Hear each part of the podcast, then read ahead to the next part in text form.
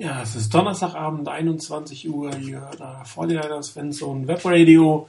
Heute wieder mit der Stammcrew. einem Niner Chris aus der Schweiz. Hallo Chris.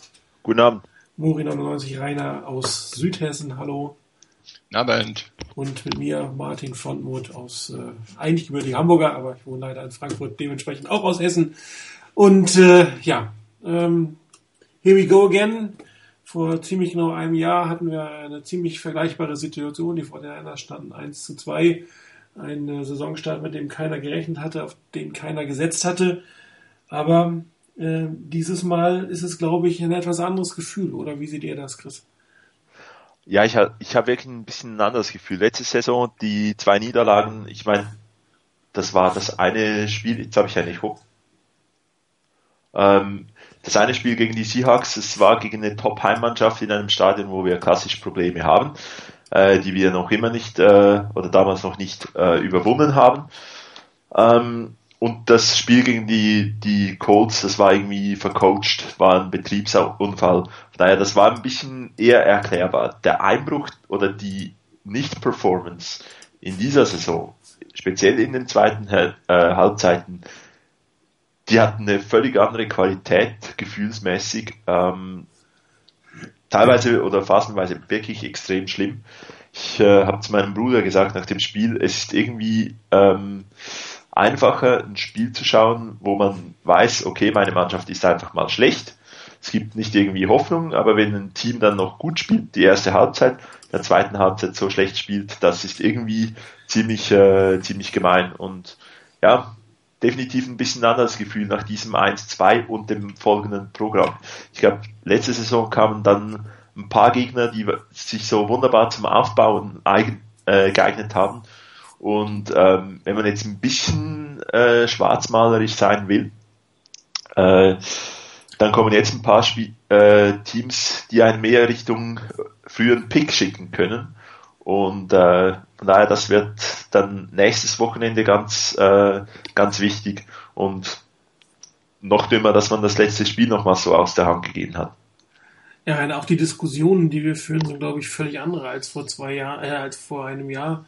Als es eher darum gibt, ging in dem Moment war, war es Colin Kaepernick, der zu dumm war, die Colts zu schlagen. Ähm, aber hier sind wir eigentlich, glaube ich, eher bei einem fundamentaleren äh, Problem, als wir es vor einem Jahr hatten, oder? Ja, muss man so attestieren. Ähm, das fundamentale Problem fing eigentlich schon im ersten Spiel an. Ähm, da wurde es noch gut kaschiert, weil man deutlich geführt hat und die Cowboys einfach zu harmlos waren, um die Niners nochmal zu gefährden. Aber auch da war schon die zweite Halbzeit eigentlich eher zum Vergessen. Man konnte es noch irgendwie dann sagen, okay, da haben sie das Gas rausgenommen, haben ein bisschen die Handbremse angezogen und nur noch das Nötigste gemacht. Aber ähm, das war wohl ein bisschen schön Rederei. Denn ab dem zweiten Spiel hat man gesehen, dass in der zweiten Halbzeit nichts mehr kommt. Und in diesem Spiel jetzt gegen die Cardinals kam in der zweiten Halbzeit auch nichts mehr. Der Gameplan, den die Niners hatten, war überraschend, dass sie so Pass-Heavy spielen. Ähm, auf der Pressekonferenz meinte ja Harbour ähm, auf die Frage nach diesem Gameplan, warum den, nach dem Motto, ja, wir haben gedacht, es funktioniert. Das ist glaube ich, genau das Problem. Sie dachten, das funktioniert und zwar übers ganze Spiel. Ich glaube, den Teil hat er nicht dazu gesagt, sich aber wahrscheinlich gedacht, dass dieser Plan mit vielen Pässen, kurzen Pässen zu arbeiten, teilweise eine Hurry-Up-Offense zu spielen, dass dieser Plan eben übers ganze Spiel funktionieren sollte. Hat er aber nicht und da sind wir bei diesem fundamentalen Problem, dass die Adjustments der Niners wirklich deutlich schlechter sind, wenn sie überhaupt vorhanden sind, als die der Gegner. Ähm, die Cardinals haben sich schon gegen Ende der ersten Halbzeit besser drauf eingestellt, was die Niners da abziehen. Und in der zweiten Halbzeit erst recht. Und es gab allem Anschein nach keinen Plan B, wie man dagegen dann vorgeht, also wie man auf die Veränderungen reagiert, die die Cardinals aufs, auf die, ähm, aufs Feld bringen. Und das war schon wirklich erschreckend. Und ich glaube, das ist gerade auch der entscheidende Unterschied zu letzter Saison. Ähm, da konnte man immer noch das halbwegs erklären, okay, Kaepernick noch nicht so weit und ähnliches. Aber bei diesem Spiel oder bei diesen Spielen jetzt in der Saison fällt das raus. Kaepernick hat super angefangen, wie ich finde, hat sehr schöne Pässe gespielt, ganz sichere. Hatten wir letzte Woche gesagt, warum ihm nicht einfach ein paar Pässe geben, um ihn aufzubauen, sichere Plays zu geben. Das hat man gemacht, alles richtig gemacht an der Stelle. Er ist viel gelaufen mit dem, mit dem Read Option. Es hat alles gut geklappt, war alles gut. Aber in dem Moment, wo man den Niners diesen funktionierenden Gameplan weggenommen hat, hatten sie gar keinen mehr. Und das ist wirklich erschreckend und nicht unbedingt ermutigend für die nächsten Wochen.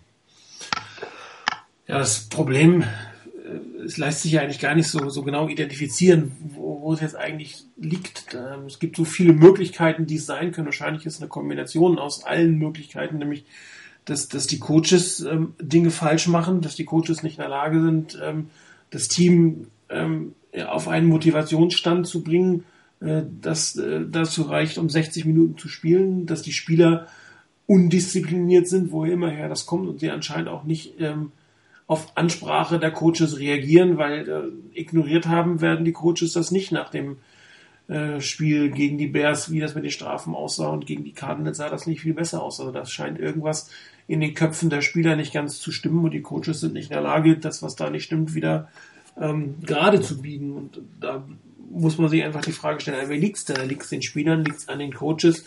Ähm, ist das Team selber vielleicht in einem Status in sich, ähm, was ähm, zu, zu einer Art Hexenkessel geworden ist, wo man überhaupt nicht mehr vernünftig klare Strukturen drin hat. Da werden wir gleich nochmal drüber sprechen bei State of the Franchise. Aber ähm, die letzten drei Spiele hat man eigentlich gesehen, dass die 49ers in der Lage waren, drei Drives vernünftig aufs Feld zu bringen. Äh, sonst waren Scores äh, in der Regel äh, quasi fast geschenkt, weil man den Ball sehr, sehr weit in der gegnerischen Hälfte bekommen hat. Und ähm, aus diesen drei Drives hat man dann zwei Touchdowns gemacht und äh, vielleicht ein Field Goal oder man hat es geblockt. Aber das ist, da ist einfach nichts dahinter. Und wenn man es braucht, muss man ja auch klar sagen, wenn man Kaepernick braucht, ist auch er nicht in der Lage, dran zu performen. Ich meine, die 49ers äh, haben mit Steve Young und äh, Joe Montana Quarterbacks gehabt, die immer dafür gut waren, im letzten Drive nochmal was rauszuholen. Das ist eine, eine Fähigkeit, die Colin Kaepernick derzeit noch nicht gezeigt hat. Und die 49ers hatten ja nach, nach dem Fumble von ähm, Fitzgerald nochmal die Riesenchance, nochmal einen Drive zu haben, so, so einen typischen, wie wir letzte Saison gesehen haben, sechs Minuten übers Feld die Uhr auflaufen lassen, auslaufen lassen und dann, und dann den Score machen. Aber das, auch das funktioniert in irgendeiner Form nicht. Also das ganze Team ist irgendwo in einem, ich weiß nicht, ob man sagen, ein Schockzustand, aber ähm, in einer Situation, dass man, glaube ich, anscheinend in der zweiten Halbzeit ein Kopfproblem hat, weil man es nämlich weiß, man hat nichts gemacht. Und äh, Kopfprobleme sind immer am schwersten zu lösen. Da muss hier irgendwie ein Knoten platzen. Und äh, man kann nur hoffen, dass das ähm, sich verbessert, wenn jetzt äh, drei wichtige Spieler in der Offense, wie die beiden Davises und äh, vielleicht auch McDonald wieder dazukommen, dass dann die Offense nochmal etwas mehr Stabilität bekommen und dass man auch in der zweiten Halbzeit spielt. Aber das Wichtigste wird sein, du hast gesagt, dass der, die Coaches einen Plan B und vielleicht sogar einen Plan C in der Kiste haben müssen, äh, den sie auspacken können und den man auch äh, im Vorfeld auf das nächste Spiel ähm, vorbereiten muss. Meine, äh, dann musst du halt, ich sage ja nicht drei Gameplans, aber zumindest ein Gameplan mit zwei Varianten hinten dran, die, die in der Lage sind, ähm, darauf zu reagieren, was dein Gegner denn macht. Und äh, das ist irgendwie das Erschreckendste für mich, dass, dass die Coaches nicht in der Lage sind oder es nicht schaffen, diesen, diesen Switch hinzubekommen, zu sehen, es funktioniert nicht und dann irgendwie wieder ein Feuer zu entfachen, dass es weitergeht. Ähm, wann auch immer das passiert. Und äh, in diesem Spiel ist es, wenn man es genau genommen sieht, ja eigentlich im zweiten Quarter schon passiert. Ich meine, der, der zweite äh, Drive, oder der Touchdown Drive im zweiten Quarter, danach kam nicht mehr viel. Das verschossene Field Goal vielleicht noch, aber der längste Drive, der danach kam, war dann, glaube ich, irgendwie 30 Yards oder so, äh, beziehungsweise äh, 52, aber das war das mit dem verschossenen Field Goal, aber sonst kam da einfach nichts mehr. Und es war auch irgendwie kein Aufbäumen im Team zu sehen. Und das hat mich noch am meisten gestört. Im Gegenteil. Äh, man hat sich eigentlich mehr damit beschäftigt, mit dem Gegner äh, und sich dann dämliche Strafen einzufangen. Und anstatt dass man sich mit sich selbst und seinem Team äh, beschäftigt hat. Und was, was, was eine, eine für mich sehr frappierende Szene oder zwei, wie, wie die beiden Teams reagiert haben, als äh, ähm, Anquan Bolden den kritischen First Down in der Goal-to-Go-Situation hat, ähm, feiert er ihn quasi damit, im Gegner seinen Gegenspieler äh, hittet Und äh, als Larry Fitzgerald äh, ein wichtiges First Down in der Red Zone der 49ers gemacht hat, hat er für sich selbst gefeiert, hat sich selbst angefeuert. Ihm war scheißegal, wer da sonst noch auf dem Feld steht und hat keine Strafe kassiert. Und auch der wird sicherlich von den 49ers Defender das eine oder andere mitbekommen haben. Und das sind so zwei Szenen, ähm, die zeigen, welches Team gewinnt und welches Team verliert. Ja, das ist auch, ähm, ich fand es auch irgendwie sehr interessant zu sehen, als man dann diesen diese Kameraeinstellung hinterher hatte, als Harbour da mit äh, Bolden geredet hat, glaube ich was, ja. ähm, der dann, der dann alles versucht hat zu erklären, zu erklären und sonst was. Harbour steht vor ihm und er wird geredet und der und so habe ich es zumindest gedeutet, von wegen, ja, der hat dann was gemacht und da und dies und ich nur danach. Aber das ist genau das Problem. Die Schiedsrichter sehen halt häufig nicht die die erste Aktion, sondern sie sehen die zweite Aktion, sie sehen die Reaktion eines Spielers und können dann logischerweise auch nur das in irgendeiner Form bestrafen. Und das hat eben Bolden abgekriegt. Er ist eh ein Spieler, der, der extrem emotional ist auf dem Platz, der auch gerne mal nach einem Catch, wenn es erfolgreich ist, Richtung des Gegners irgendwas macht. Und ich kann es nicht verstehen, ich kann es nicht nachvollziehen, dass er mit der Erfahrung, die er hat, nicht einfach damit aufhören kann. Natürlich ist er emotional, natürlich ist er voll dabei und voll im Spiel drin. Aber ich muss doch irgendwann mal zu einem Punkt kommen, wo ich merke, ich schade meinem Team. Das war genau diese, diese, genau diese Phase, wo ich denke, dass das ganze Spiel endgültig und richtig auf die Seite der Cardinals gekippt ist. Die Niners haben First and Goal, ich glaube, an der 6 der Cardinals durch diesen Catch von Bolden. Bolden lässt sich das Ding zu Schulden kommen, 15 Yards nach hinten. Dann hat man in demselben Drive nochmal 15 Yards bekommen und hatte irgendwann mal ein drittes und Goal, ich glaube an der 31 oder 32. Und dann wird das Field Goal noch geblockt, wo man sich, reden wir bloß nicht darüber, über dieses geblockte Field Goal. Da, da kannst du dir zehn Papiertüten über den Kopf ziehen und musst dich immer noch schämen dafür, dass sowas passiert, dass man nicht merkt, dass der Gegner in Unterzahl ist, zu wenige Spieler da hat und dann kann man es nicht mal schaffen, darauf zu reagieren, dass die ein Übergewicht auf einer Seite, das, das gibt's gar nicht. Das war blind einfach nur, ja, so müssen wir uns hinstellen. Was macht der Gegner? Egal, wir müssen uns so hinstellen. Egal, was der Gegner macht. Und das hat das hat nicht funktioniert. Und meiner Meinung nach ist da das Spiel wirklich endgültig den Bach runtergegangen oder ab dem Zeitpunkt wirklich richtig den Bach runtergegangen, weil die Niners hier nicht in der Lage waren, aus dem First and Goal überhaupt irgendwas Zählbares zu machen. Das hat die Cardinals enorm gepusht nochmal und ich denke auch gerade diese Haltung, die du vorhin angesprochen hast, dass bei den Niners irgendwie so das richtige Aufbäumen nicht da war. Ich glaube, das hat den Niners so richtig auch nochmal einen Genickschlag verpasst, dass er aus dem, wo sie wirklich einen schönen Drive hatten eigentlich und richtig gut dabei unterwegs waren letztendlich, nichts rausgeholt haben. Gar nichts. Und das muss abgestellt werden mit dem Thema Strafen und wir können uns gern drüber unterhalten, war das gerechtfertigt, die Strafe oder nicht. Es waren welche. Wenn ich das weiß, dass die Schiedsrichter so reagieren bei mir, dann muss ich in der Lage sein, so zu tackeln, so zu handeln, dass ich den Schiedsrichtern keine Chance gebe. Dann kriege ich wahrscheinlich immer noch eine Flagge, weil denen meine Nase oder meine Rückennummer nicht passt. Aber ich kriege auf jeden Fall weniger, ich gebe denen weniger Chancen. Und ich hoffe, dass die Niners das irgendwann mal in aller, aller nächster Zeit hinbekommen.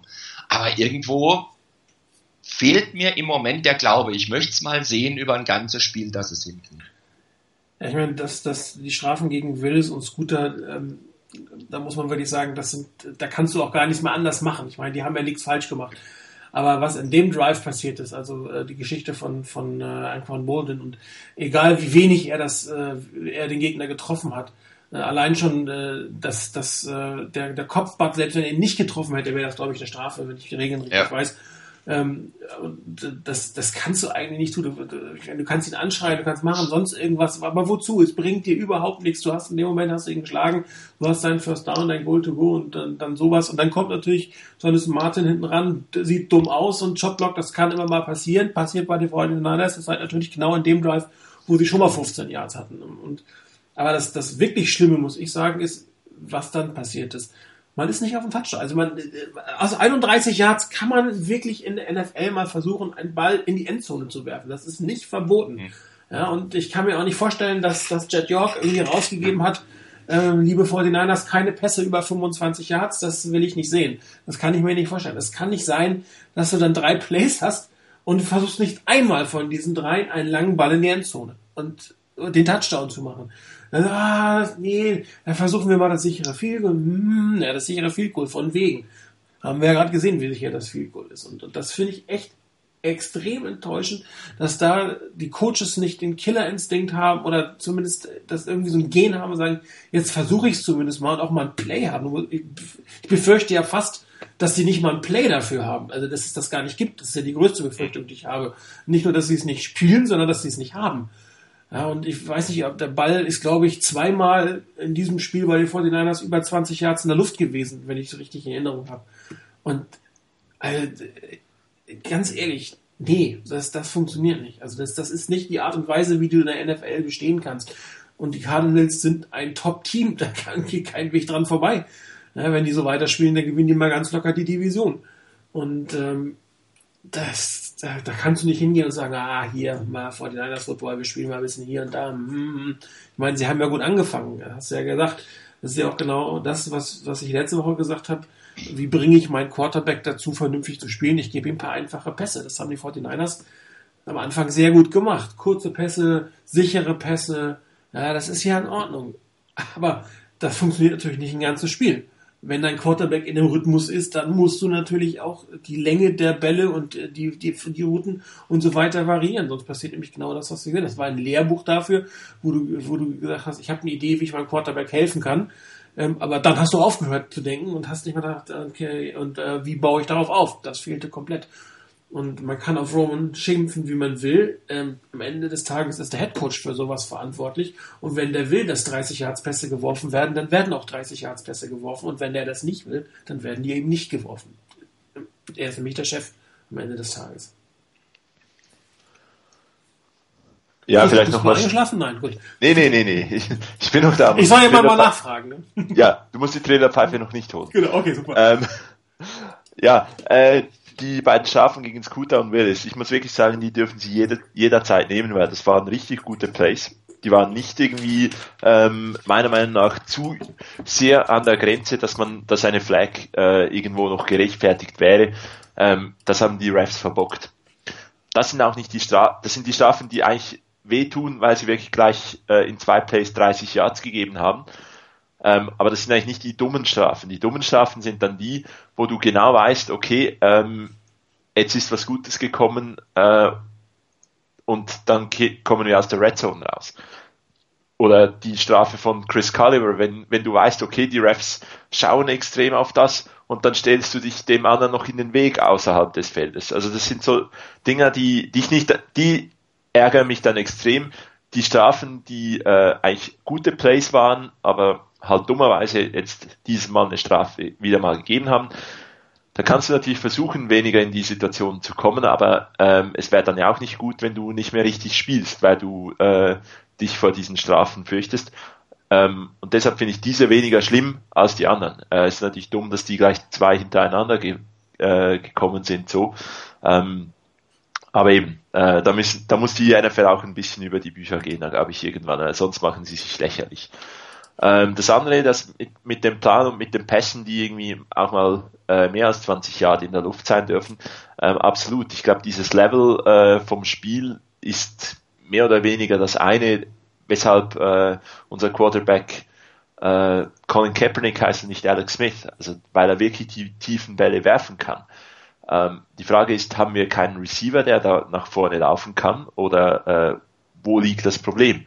Weil ähm, wenn man dann nur noch die kurzen Bälle wirft, die, um in, schön in den Rhythmus zu kommen, dann wartet dann einfach die Defense, äh, verteidigt irgendwo die, die Line of Script, äh, oder die First Down Mark und konnte die Niners dann stoppen. Also da wirklich, das ist irgendwo der Gameplan äh, hat am Anfang super funktioniert, fand ich auch super gut, dass man sich gesagt hat, hey, unsere beiden Top Titans fehlen, äh, unser Power Running Game wird nicht so funktionieren, also müssen wir was Neues reinkriegen. Aber dass man dann von anderen funktionierenden Dingen überhaupt nicht sieht, also ein Laufspiel hatte man überhaupt nicht, ähm, das ist irgendwo total schade und da liegt es an den Coaches, da liegt es an äh, Greg Roman, das besser zu callen. Und wenn es Greg Roman nicht besser callt, dann hat äh, Jim Harbour eine Verbindung zu ihm. Da kann er ihm sagen, er soll was, be was Besseres callen. Und ansonsten muss da halt Harbour wirklich mal eingreifen. Ich glaube, da am Ende äh, hast du recht, Martin, verantwortlich für die äh, Assistant Coaches ist der Head Coach, der hat die eingestellt, der äh, muss denen vertrauen, aber muss die natürlich auch irgendwo kontrollieren und anweisen, was er denn gerne haben will. Und irgendwie, ich kann mir nicht vorstellen, dass irgendeiner von den 49ers da zufrieden ist und äh, sag, sich sagt, okay, war jetzt kein gutes Spiel, aber wir haben uns irgendwo äh, Mühe gegeben. Weil das sah ich irgendwie nicht. Ja, das, ich finde, was, was die 49ers dieses Jahr extrem machen, ist so ganz offensichtliche Rollenverteilung. Ne? Du hast einen Anquan Bolden, der diese typischen, meistens die Hooks und Outs so zum First Down läuft. Sie haben irgendwie Michael Crabtree, der viel die Crossing-Routen läuft, in der Mitte des Feldes, ähm, was macht, manchmal halt diese Bolden-Rolle einnimmt. Dann haben sie jetzt einen, einen Stevie Johnson, der eher so eine halbe Wes Welker-Rolle spielt, wollte ich, will ich gerade fast sagen. Und sie haben ähm, ähm, Brandon Lloyd für die langen Bälle. Und das ist irgendwie immer, sieht immer, immer gleich aus, anstatt auch mal die Rollen zu verteilen. Ich meine, die beiden, als die Bälle lang gingen, gingen sie beide, also die beiden längeren Pässe gingen beide in Richtung Brandon Lloyd. Ich meine, klar, das ist derjenige, der das Feld stretchen soll. Aber wenn du immer den gleichen Spiel, äh, den gleichen Typus von, von Route und Spielzug auf einen Receiver packst, ist das natürlich in der NFL einfach offensichtlich. Und man hat ja auch in diesem Spiel gesehen, dass der eine oder andere Defensive Backs äh, in die Routen reingesprungen ist, weil er quasi wusste, was äh, der macht. Und ich meine nicht ähm, derjenige, der den entsprechenden Spieler verteidigt hat, sondern der seinen eigenen Spieler dann quasi äh, außen vor gelassen hat und in die Routen reinzuspringen, weil er erkannt hat, was der andere äh, standardmäßig, ne, ah, Route 3 von 4 hat er jetzt genommen, so ungefähr. Also die 49ers sind da sehr, sehr ausrechenbar. Ich meine, ähm, Steve Johnson hat ein super Spiel gemacht. Das ist, spricht auch so ein bisschen dafür, dass er Dinge gemacht hat, die andere noch nicht so ganz gesehen haben, dass er immer wieder äh, Räume gefunden haben. Das hat man auch über ihn sehr viel gelesen, dass er in der Lage ist, äh, seine Routen so anzupassen, äh, die Räume zu finden, genau sich, sich zwischen die Zonen zu platzieren. Das hat er in diesem Spiel hervorragend gemacht und Colin Kaepernick hat ihn auch gefunden. Nur es, da kann halt nicht einer sein, bei dem das gelingt. Es müssen mehrere sein. Und wenn du mal einen langen Ball spielen willst, dann musst du auch mal einen Crabtree lang schicken. Und du könntest auch, glaube ich, einen Stevie Johnson lang schicken. Bei Anton Bolden weiß ich nicht, wie schnell er noch ist. Ich meine, klar, mit Davis hat ähm, ein, einer für die tiefen Bälle gefehlt, aber es kann nicht sein, wenn Vernon Davis raus ist, dass es dann nur noch, wenn es lang geht, die zwei Male auf den Brandon Lloyd geht. Das, das, das kann nicht funktionieren. Und ähm, da sind, das ist einfach einfallslos. Ich meine, vier und fünf Wide Receivers hat ist was Neues, klar, aber anscheinend sind die, die Routenkombinationen oder die Routen, die die einzelnen Spieler laufen, dann doch wieder ein bisschen sehr ausrechenbar. Und ähm, man hat ja auch gemerkt, je, je weiter das Spiel ging, so Richtung Mitte zweites Quarters, haben die Cardinals einfach rausgefunden, was passiert ist, haben ihre Verteidigung äh, umgestellt, haben es geschafft, Druck aufzubauen und trotzdem die Routen hinten zu verteidigen. Und das ist den Fortinanders auf der anderen Seite nicht geschafft. Jetzt kam kein Druck aufgebaut, äh, wenig Passwash gehabt und haben mit acht Verteidigern trotzdem hinten die Bälle kassiert. Also das war genau ähm, sehr schlecht gegeneinander äh, verdreht sozusagen. Also das ähm, und das war auch, je, je, je länger das Spiel dauerte, desto offensichtlicher wurden diese Tendenzen. Und das ist halt, wo man sich fragt, wer ist denn zuständig, auf Sachen zu reagieren, Sachen zu verändern? Also man könnte jetzt natürlich sarkastisch sein, weil du eben das schon angesprochen hast, so von wegen vier Receiver oder fünf Receiver-Sets in was Neues. Vielleicht sind es auch für die Trainer einfach was Neues. Und wenn man jetzt ganz sarkastisch ist, sagt man dann auch vielleicht dazu, dass die ja auch erstmal überlegen müssen, was sie mit fünf Wide Receivers anfangen. Und dann nimmt man halt mal das, was man kennt und bastelt nicht groß in der Gegend rum, sondern erstmal das, was man so halbwegs irgendwo noch im Kopf hat, von wegen Wide Receiver, was die machen können und verteilt nicht noch. Da bringt man sich ja selber durcheinander. Aber mal ernsthaft auf das zurückgegangen. Ähm, auch wenn die, die Receiver grundsätzlich immer so denselben Typus oder weitgehend denselben Typus von, von Routen laufen. Es ist ja, es war ja am Anfang gar nicht so verkehrt. Gerade die Geschichte mit, mit Steven Johnson, ähm, der holt, am, holt insgesamt neun Pässe runter. Der fängt neun Pässe für 103 Yards und ist richtig gut unterwegs, weil man hier einfach mit dem Gameplan, dass man viel Pass spielt, auch einfach den Gegner vor neue Probleme gestellt hat. Und dann war halt auch ein Stevie Johnson bisher noch nicht so im Fokus. Klar, Davis fehlt. Damit war für den Gegner eigentlich klar, wer ist sonst noch so involviert? Das ist Anquan Bolden und das ist Michael Crabtree. Trotzdem hat Crabtree zehn Pässe gefangen, ähm, allerdings auch nur für 80 Yards. Und ähm, Stevie Johnson, der dann nicht zu den beiden jetzt dazugehört hat, eben neun Pässe gefangen das war ja alles nicht schlecht. Und ich glaube, man hätte auch so vom Grundsatz her auch mit, mit den Plays und auch mit den Routen weiterarbeiten können, wenn man ein anderes Element noch mit hineingebracht hätte. Nur dieses Element, nämlich ein Laufspiel, und zwar nicht ein Laufspiel von Colin Kaepernick, der dann äh, zu seinen zwölf Runs vielleicht nochmal fünf oder sechs oder sieben dazu hätte packen können, sondern wirklich die Running Backs ins Spiel gebracht hat. Wenn ich mir angucke, dass ein Frank Gore ganze sechs Runs gekriegt hat, keinen Ball aus dem Backfield gefangen hat, Carlos Hyde hat drei Läufe bekommen, hat zwei Pässe aus dem Backfield gefangen für minus zwei Yards insgesamt, dann sind das, wenn ich es mir angucke, für unsere beiden Running Backs neun Runs und zwei Touches zwei Receptions. Das sind elfmal bei insgesamt elf Plays waren die Running Backs wirklich beteiligt mit dem Ball in der Hand. Das ist definitiv zu wenig. Das, das kann es nicht sein. Und das war ja das, was ich vorhin schon gemeint habe. Diesen Plan B oder nach dem Motto von mir aus auch ein Plan 1a, wenn der, oder 1b, wenn der Plan 1 nicht klappt, dann nehme ich halt einen Plan 2 oder Plan 1b noch raus aus der Schublade, habe immer noch meine grundsätzliche Ausrichtung, mixe aber ein paar andere Sachen, neue Sachen, für den Gegner überraschende Sachen ein. Und das hat halt komplett gefehlt. Und dann hätte man, glaube ich, wenn man das wirklich vernünftig geschafft hätte, da noch was anderes mit reinzumischen, dann kannst du auch mit diesen, mit diesen Routen weiterarbeiten, weil der Gegner einfach noch was anderes hat, was er beachten muss. Dann kannst du mit dem arbeiten. Aber insgesamt im Verlauf für, die, für den Rest der Saison müssen sich die Niners natürlich auch in der Hinsicht was einfallen lassen und ihr diesen Mix, den sie für ihre Receiver haben, einfach auch mal anpassen. Das heißt, natürlich ist klar, Brandon Lloyd ist derjenige, der das Feld stretchen soll. Wenn Vernon Davis halbwegs fit ist und wieder dabei ist, dann hast du einen zweiten, der das machen kann. Dann kannst du ein bisschen wechseln. Aber du musst halt auch wirklich wie du es ja schon angemerkt hast, du musst auch mal andere Routen haben, ein Bolden wirklich über, wirklich quer übers Feld laufen lassen und nicht die Routen, die er sonst kriegt.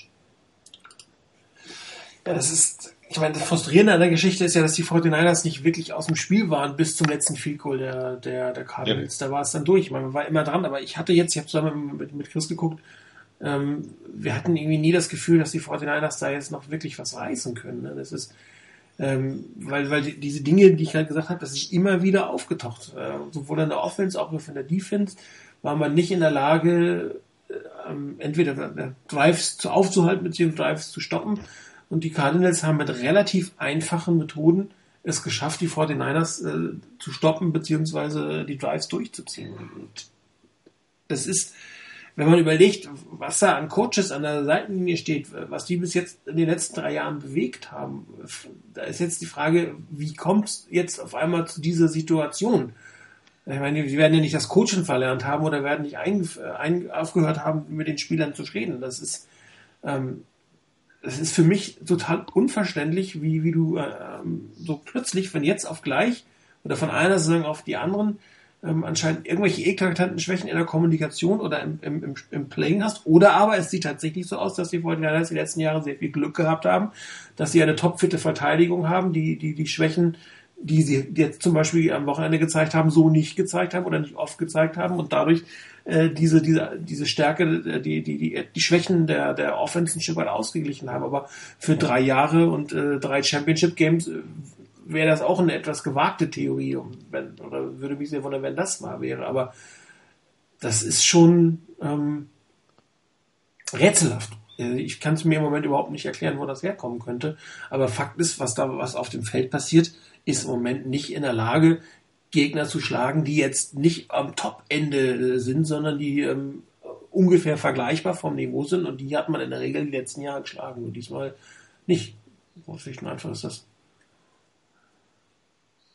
Und hat sich damit jetzt natürlich auch in eine Situation gebracht, dass du mit 1-2 in der Division stehst, die Cardinals mit 3-0. Das heißt, wenn du die beiden Spiele aufholst, also das Rückspiel gegen die gewinnst, plus nochmal eins mehr als die Cardinals, äh, dann bist du noch lange nicht an denen vorbei. Also das ist eine ganz schwierige Geschichte, zumal man ja auch halt nun mal blöderweise wirklich auch mit den Seahawks rechnen muss, die ähm, letztendlich in Overtime letztes Wochenende sehr, sehr souverän ihren Touchdown gelegt haben und das Spiel gegen die Broncos noch gewonnen haben.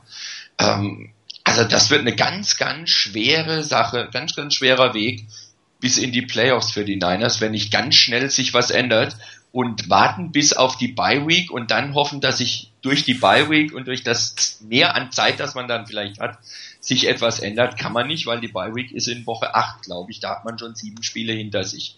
Also da muss vorher schon was passieren. Ja, du musst mit dem jetzigen vorhandenen Personal musst du einen Weg finden. Ich meine, ja, äh, klar. Ich hatte es ja eben schon gesagt, dass, dass die einen Dinge geschafft haben, die anderen nicht. Vielleicht mal ein konkretes Beispiel, was da angeht. Die 49ers haben in der Regel ein Pass Rush mit drei und vier Leuten gemacht. Ja. Das war so der Standard Pass Rush. Und haben es dann aber nicht geschafft, mit den sieben oder acht Spielern, die hinten waren, konsequent die Routen zu verteidigen. Dann haben sie mal ähm, einen All-Out-Blitz gemacht und irgendwann einen Tight End vergessen. Und der hat dann irgendwie so einen Pitch and Catch schön First Down rausgemacht. In der gleichen Situation auf der anderen Seite, als die Cardinals nämlich festgestellt haben, dass sie mit ein bisschen mehr Druck dieses Kurzpassspiel der 49ers in den Griff bekommen haben, sah der All-Out-Blitz, der genauso aussah wie bei den 49ers, war total erfolgreich, weil die 49ers es nämlich irgendwie nicht geschafft hatten, einen Receiver außen hinzustellen, da, in der Regel da, wo der Blitz herkommt, wo du den Ball einfach rüberschnicken kannst, weil er nicht mehr gecovert wird. Und dann frage ich mich, das, das muss ich doch sehen. Das muss, ich muss doch eine Idee haben, wenn, wenn mein Quarterback unter Druck ist, wenn der ein All, ich meine, den sieht man ja, den All-Out-Blitz. Das ist ja nicht so, dass die irgendwie aus ihrer normalen Base-Formation plötzlich mit acht Leuten Druck machen. Nein, die stehen ja zu sechs, zu sieben, teilweise zu acht vorne. Und du musst ja zumindest irgendwie als Quarterback oder in dem Play eine Version haben, also das kann entweder der Quarterback sein, der es ändert, oder das Play an sich müsste etwas haben, wo du sagst, okay, jetzt habe ich den All-Out-Blitz, der kommt eher von rechts tendenziell oder eher von links tendenziell und da bringe ich dann einen Spieler hin, der so ein, wo du einfach gar nicht mehr, da musst du gar nicht mehr von der, von der richtigen Bewegung, da brauchst du einfach nur noch als Quarterback den Ball hinzuschnicken. Aber das hat jetzt dann ähm, die Cardinals gemacht. Und das sind so Sachen, was die einen sehr gut drauf reagiert haben, wie, wie sie mit klarkommen, wie sie Sachen ähm, äh, unterbrechen können und das andere Team, nämlich die 49ers, irgendwie nicht. Ja, das war, das war, das war so frappierend, weil du das teilweise wirklich im Spiel beobachten konntest. Wir haben es die einen gemacht und was war deren Erfolg? Und wir haben es die anderen gemacht und was war deren Misserfolg? Ähm, und die einen haben reagiert und die anderen haben nicht reagiert. Und das ist ähm, auf Dauer unmöglich zu gewinnen. Ich habe vor dem Spiel irgendwo eine Statistik oder irgendwo einen Bericht gelesen gehabt zum Spiel der Niners gegen die Cardinals. Und da war die Rede davon, dass die Cardinals in der letzten Saison glaube, bei 80 Prozent der Plays einen Blitz gecallt haben gegen Kaepernick. Und ich weiß nicht, was die Coaches sich gedacht haben, also die der Niners sich gedacht haben, nach dem Motto, die haben letztes Jahr so viele Blitzes gecallt gegen Kaepernick und haben verloren, das werden die dieses Jahr nicht mehr machen. Und da wird nicht so viel Druck sein, weil sie letztes Jahr gemerkt haben, dass sie damit nicht zu Rande kommen. Also werden sie das weniger machen. Ähm, oder sie haben gedacht, ja, die machen das genauso und da können wir mit, mit schönem Kurzpassspiel da ankommen. Nur egal, was ich mir überlege, was die Coaches sich gedacht haben, ähm, ich krieg's nicht zusammen mit dem, was im Spiel passiert ist. Ja, wenn sie damit gerechnet haben, dass weniger Blitze kommen, dann müssen sie mit rechnen, dass vielleicht mit dem, auch mit dem Kurzpassspiel ein bisschen schwieriger wird, dann wäre das nicht so der optimale Gameplan gewesen. Wenn sie mit vielen Blitzes rechnen, dann ist genau das frappierend, was du eben gesagt hast schon, dass nämlich dann genau bei so einem All-Out-Blitz der Cardinals schlicht und ergreifend das Konzept dagegen gefehlt hat. Und das, ich krieg das, also ich krieg das nicht zusammen, vielleicht jemand, der schon der selber jahrelang gespielt hat, Football, vielleicht kriegt derjenige das hin. Ich krieg's nicht zusammengebacken. Kann ich auch nicht mit dienen. Also habe auch nicht jahrelang gespielt. Ähm, aber ich denke, als Beispiel, dass Stevie Johnson ein super Spiel hatte, zeigt eigentlich einen positiven Aspekt im, im Spiel der 49ers. ähm, dass wenn halt eigentlich die normalen Waffen gedeckt sind, sollten jetzt Spieler da sein, die auch in diese eine Rolle übernehmen können, die dann plötzlich groß aufspielen können.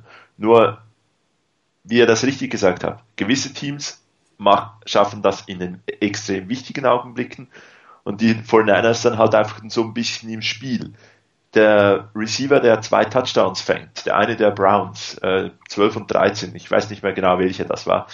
Ähm, ich meine, von dem hat man noch nie wirklich was gehört. Der hat, glaube ich, vor ein, äh, ist ein Rookie von Pittsburgh State oder irgend sowas. Also ein absoluter No-Name, aber der spielt groß auf. Und andere Teams, das haben wir ja schon mehrfach gesagt, auch in, in der Vergangenheit, bei den Niners sind so die äh, Top-Spieler, die durchaus eine gute Leistung zeigen, aber wenn halt wie letzte Saison Crabtree mal weg ist, dann gibt es eigentlich nur noch Bolden und vielleicht noch ein bisschen Vernon Davis. Jetzt hätte man die Waffen, aber irgendwie in den entscheidenden Momenten klappt es in der Offense nicht so, dass man dann eben doch wieder ähm, halt die, die Chancen nutzt. Weil wenn, wenn die Defense äh, Crabtree und Bolden decken will, es müssen andere Targets offen sein. Und irgendeiner von diesen Receivern wird, wird die Separation haben können, aber da klappt es bei den 49ers wirklich zu selten, dann diese, diese Möglichkeiten auch zu nutzen. Und da gehört sicherlich das dazu, dass wenn der Gegner dann mit dem, mit dem Blitz kommt, dass einerseits die Coaches auch sowas antizipieren, dass Kaepernick das an der Line erkennt, dass Kaepernick auch reagiert, das Play vielleicht noch etwas umstellt, etwas macht und dann wirklich schnell dieses Play dann auch ausnützen kann. Ähm, als kleines Beispiel äh, vor ein paar Jahren immer wieder mal Aaron Rodgers, wenn der Gegner Offside kommt, das einfach schnell zu, zu realisieren, diese Chance wahrzunehmen, etwas machen zu können. Solche Dinge sehen wir bei den 49ers extrem selten. Und äh, ja, ich glaube, das ist so ein bisschen ein Punkt dieser neuen Dimension der Probleme, die die 49ers haben, weil es jetzt halt vielleicht eben ein bisschen das nötige Wettkampfglück fehlt, ein bisschen die, die Form der Defense fehlt, äh, dass da halt der eine oder andere Spieler nicht ganz in der Topform ist, die er auch schon hatte. Und äh, ja, ich muss sagen, Jimmy Ward hat den Riesenplay, als er da, glaube ich, gegen Malcolm Floyd verteidigt hat, in, ja, hinten in der Endzone. Ja. Das fand ich absolut genial, muss man wirklich auch mal lobend erwähnen. Leider hat er eben auch dann die anderen Plays, wo er total überlaufen wird. Ähm, ist schade, aber eben, er hat gute Plays. Haben, äh, aber dann auch wieder diese, diese Totalausfälle, so ein bisschen Top und Flop. Das ist schade, aber auch mit dem müssen die Coaches rechnen, wenn, wenn sie den Rookie auf dem Feld haben. Und äh, da darf dann die Offense auch ein bisschen helfen. Ich glaube, die Defense hat, den, hat der Offense schon oft genug geholfen in den letzten drei Jahren.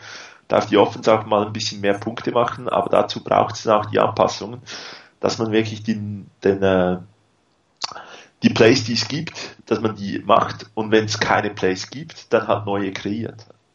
Die Fortinanders schaffen es auch irgendwie nicht, äh, neue, also neue junge Spieler, muss man ja konkret sagen, in das Lineup mit reinzubringen, gerade was die, was die Skills Positions angeht.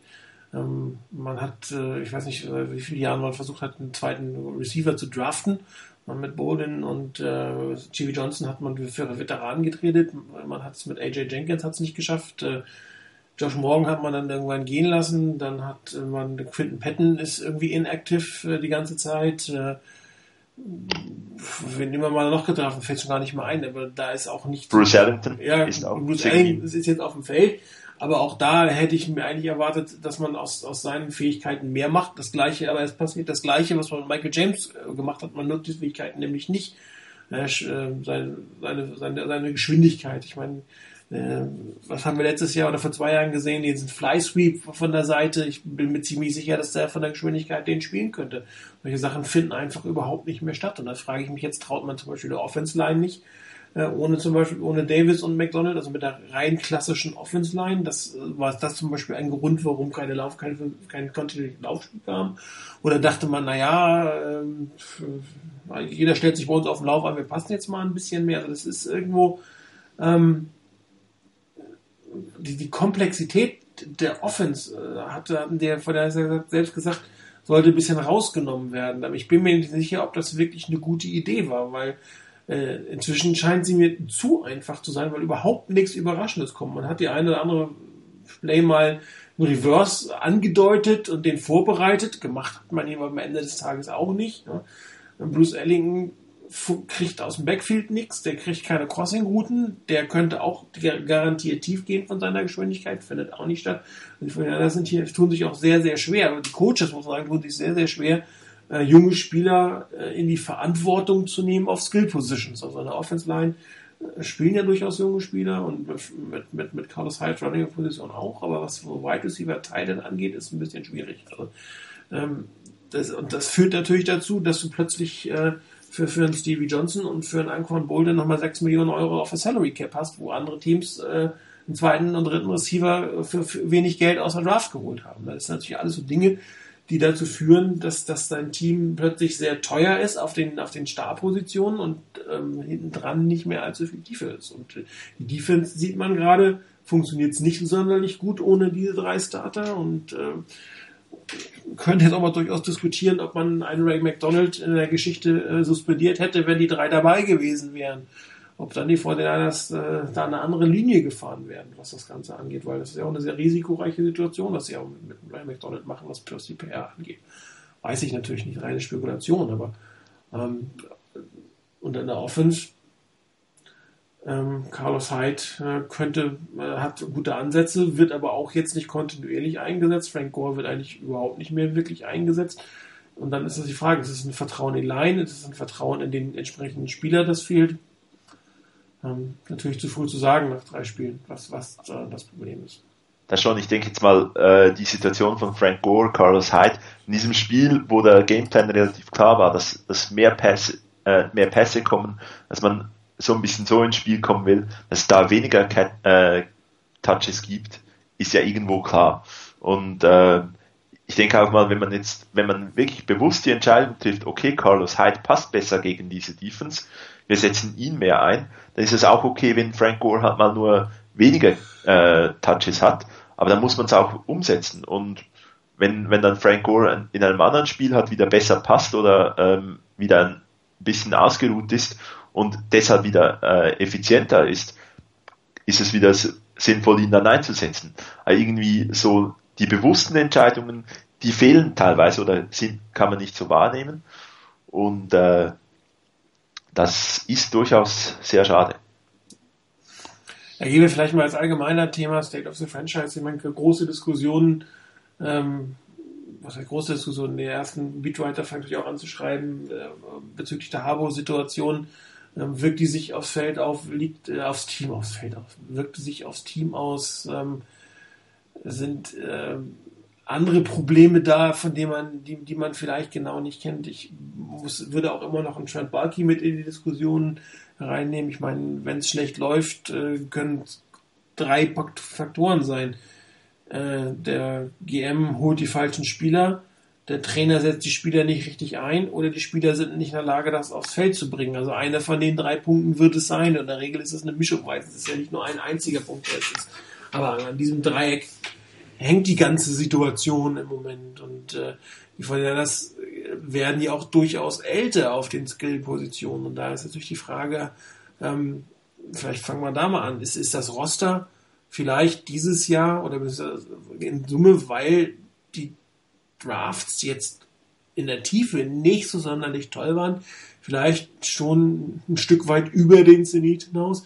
Da sind Spieler drin, die man eigentlich hätte vielleicht dieses oder vielleicht schon vor, im Jahr davor hätte aussortieren sollen. Ich meine, das, da gehören immer Lieblingsspieler dazu, das ist völlig klar. Aber im Endeffekt geht es um das Team. Und das Team soll auch oder muss auch dann funktionieren, wenn dein persönlicher Lieblingsspieler nicht mehr im, im, im Team drin ist. Auch dann muss es weitergehen. Und äh, Joe Montana hat ja auch nicht 100, spielt auch nicht 100 Jahre oder, oder Jerry Rice. Das heißt, du musst irgendwo, muss, muss der Break kommen und dafür, dass sie vorhin gesagt haben, sie wollen das Team eigentlich über die Draft entwickeln, waren die Drafts jetzt nicht so wahnsinnig toll. Also ist die Frage, ist es, ist das Roster schon nicht da, wo es eigentlich nach vier Jahren Balker Habo stehen sollte? Wie seht ihr das? Wir hatten ja mal, wann war das, vor zwei Jahren oder vor drei Jahren so mal die Diskussion schon drüber, ob sich dieses Window of Opportunity für die Niners irgendwann mal in zwei, drei Jahren schließen könnte. Und im Prinzip sind wir an dem Punkt jetzt, ähm, wo es wirklich darum geht, wie lange kann das mit dem, mit dem Roster, das die Niners haben, gut gehen, wie lange können sie oben mitspielen. Die Niners waren jetzt dreimal in den Playoffs relativ weit, beziehungsweise bis zum Super Bowl gekommen. Das heißt dreimal wirklich nicht weit weg vom Titel. Ähm, aber dass das vier, fünf, sechs Jahre lang so geht und du immer so ganz, ganz dicht dran bist, das ist fast nicht machbar. Weil du musst irgendwann mal wirklich einen Schnitt machen. Und jetzt ist halt die Frage, machst du einen ziemlich radikalen Schnitt und versuchst halt bis dahin wirklich den Titel zu holen. Und dann nach dem Motto, okay, jetzt haben wir den Titel, jetzt können wir einen radikalen Schnitt machen, stellen uns drauf ein, unsere Fans wissen, was Sache war. Wir können das denen gut verkaufen, dass wir jetzt neu aufbauen für zwei, drei Jahre ähm, und dann wieder voll einsteigen wollen. Oder machst du den kontinuierlich, wo du vielleicht dann ein Problem hast, vielleicht mal ein, zwei Jahre oder ein Jahr mal weniger, dann bist du wieder näher dran, dann vielleicht weiter weg, vielleicht klappt es dann wieder mit dem Titel. Ist eine schwierige Geschichte. Ich möchte nicht in der Haut von Borke stecken, der das letztendlich entscheiden muss, wer dann geholt wird, oder auch in der, in der Haut von, von Harbour, die das mit Sicherheit miteinander abstimmen werden. Ähm, wo natürlich die Frage ist, hat vielleicht auch die diese Taktik, nennen wir es mal Taktik nennen, der Niners, ähm, irgendwo jetzt negative Auswirkungen, dass über lange Zeit eben die Starter auf dem Feld standen. Ähm, und die jüngeren Spieler hinten dran, die Ersatzspieler hinten dran, schlicht und ergreifend nicht so furchtbar viel ähm, Einsatzzeit bekommen haben. Da haben wir ja auch vor zwei Jahren, glaube ich, irgendwann mal auch drüber diskutiert, dass da wirklich sehr, sehr lange die Starter gerade auch in der Defense auf dem Feld waren. Vielleicht hat, haben die da einfach auch einen relativ hohen Preis gezahlt, den man in der Saison vielleicht gar nicht so sehr gemerkt hat, den man aber jetzt merkt mit der Zeit. Ähm, diese, diese Auffrischung, diese Blutauffrischung, die jedes Team braucht, haben sich die Niners sicherlich auch über die Draft erhofft. Deshalb auch durchaus häufiger mal ähm, eben nicht nur, wie wir es teilweise vor der Draft vermutet hatten, nur vier oder fünf, die man dann hochdraftet, sondern relativ viele Spieler gedraftet. Aber das geht halt nicht jedes Jahr gut. Und ob die Taktik richtig ist, in der Draft auf Spieler zu setzen, die erstmal eine Saison aussetzen müssen, um sie dann reinzubringen, das muss ich auch erst noch zeigen. So ganz bin ich noch nicht davon überzeugt, dass es die richtige Taktik ist.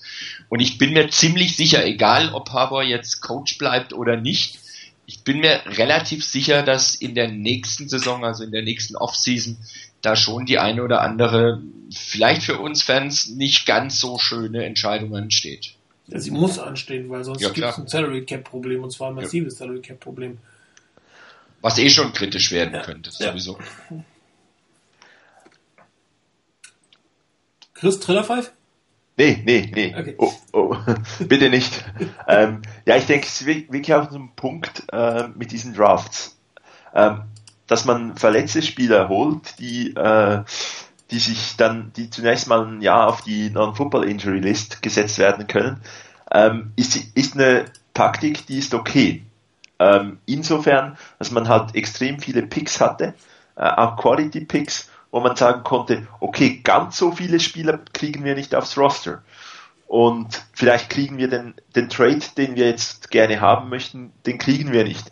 Also investieren wir den Pick so quasi in die nächst, ins nächste Jahr, haben einen Spieler, den wir äh, schon ein Jahr bei uns haben, bei dem wir gut den auch schon ein bisschen im System schulen können. Das ist, das finde ich ein legitim, eine legitime Strategie und die kann auch funktionieren. Ob sie dann so einen richtigen durchschlagenden Erfolg hat, das werden wir noch, müssen wir noch sehen, weil ähm, es sind eigentlich erst jetzt so gewisse Spieler da, die eigentlich aufs Feld sollten, aber da auch noch nicht wirklich auf dem Feld sind.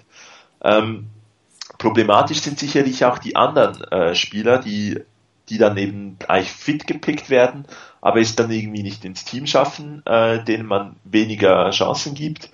Und ähm, ich finde eher dort ein, ein, Problem als bei den anderen Spielern, die eine Chance kriegen ähm, oder die mal zunächst verletzt sind und dann sich die Chance wieder erarbeiten müssen, dass da wirklich das, die, die Coaches, die, die jungen Spieler irgendwo nicht, nicht in das Team kriegen. Und ähm, äh,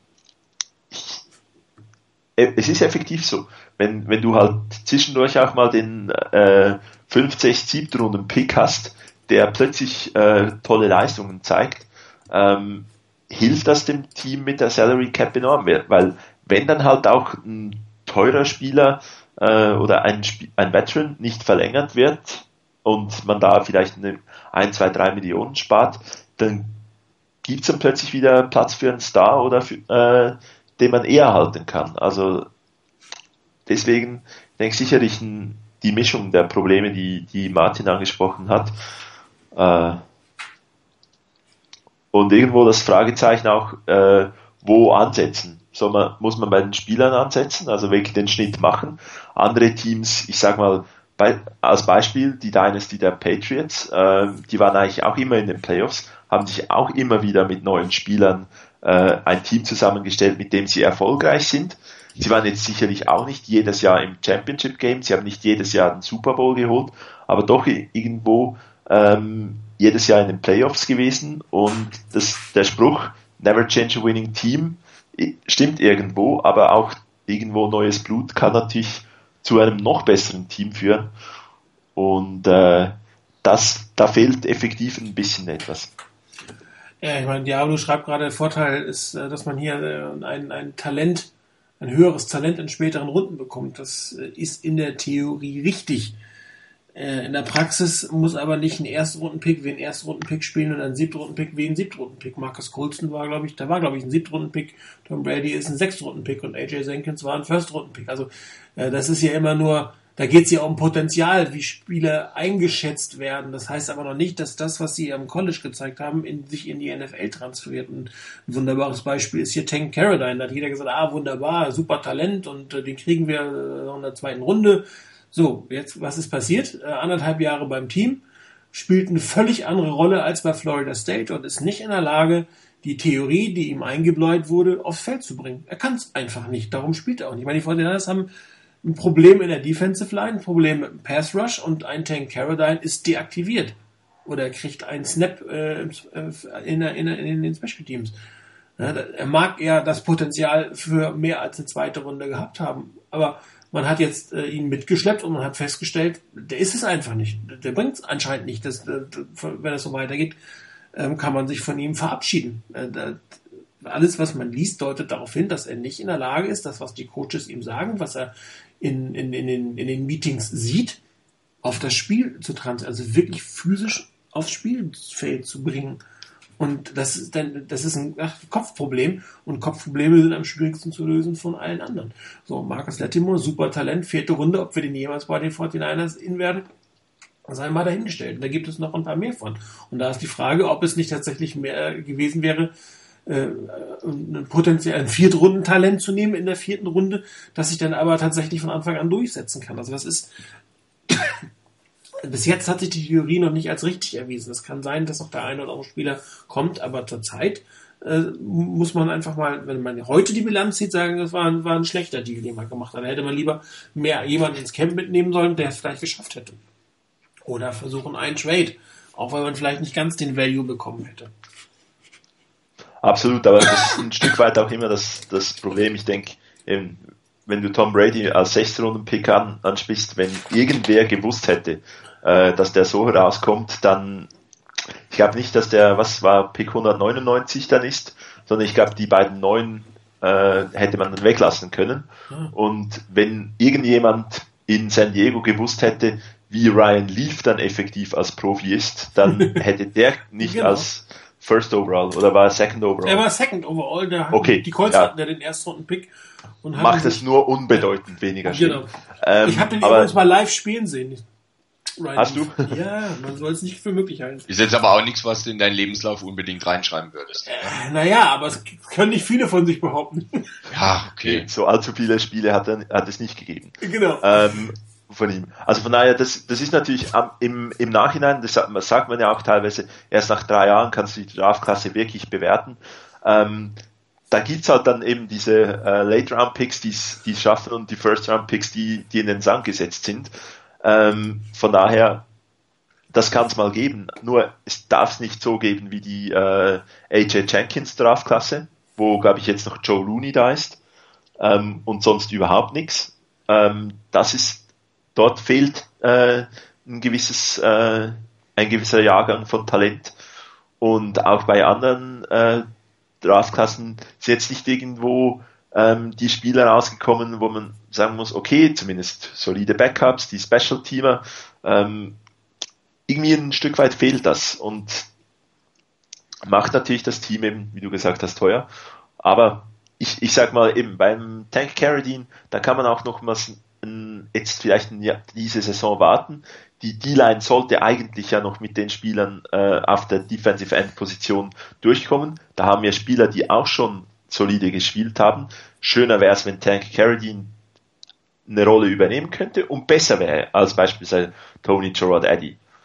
Ist er jetzt halt leider momentan noch nicht und von daher sicherlich berechtigte Frage, soll man nicht äh, dann halt einfach einen Spieler nehmen, der fit ist. Ja, wobei er für mich jetzt nicht Teron, Tony Gerard Eddy für einen Zweitrunden-Pick der, Back, der Benchmark ist, sondern für mich wäre eigentlich der Benchmark Ray McDonald gewesen mit seinen 30 Jahren und 5 Millionen Gehalt, äh, dass, dass man dass statt denen eine Vertragsverlängerung zu geben, äh, ihn cuttet, ihn cutten kann, weil ein Ken Caroline die Rolle ähm, einnehmen kann. Also dass man, dass er das nicht kann, zeigt die Vertragsstruktur, Umstrukturierung von Ray McDonald.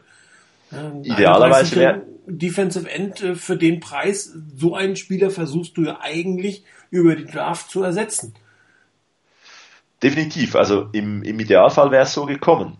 Genau, und ähm, durch, darum ist es ja die Frage, ist, ist irgendwas im Rostermanagement, im Aufbauen der letzten Jahre schiefgelaufen, dass die von den Niners mit einem sehr relativ alten, relativ teuren Roster dastehen?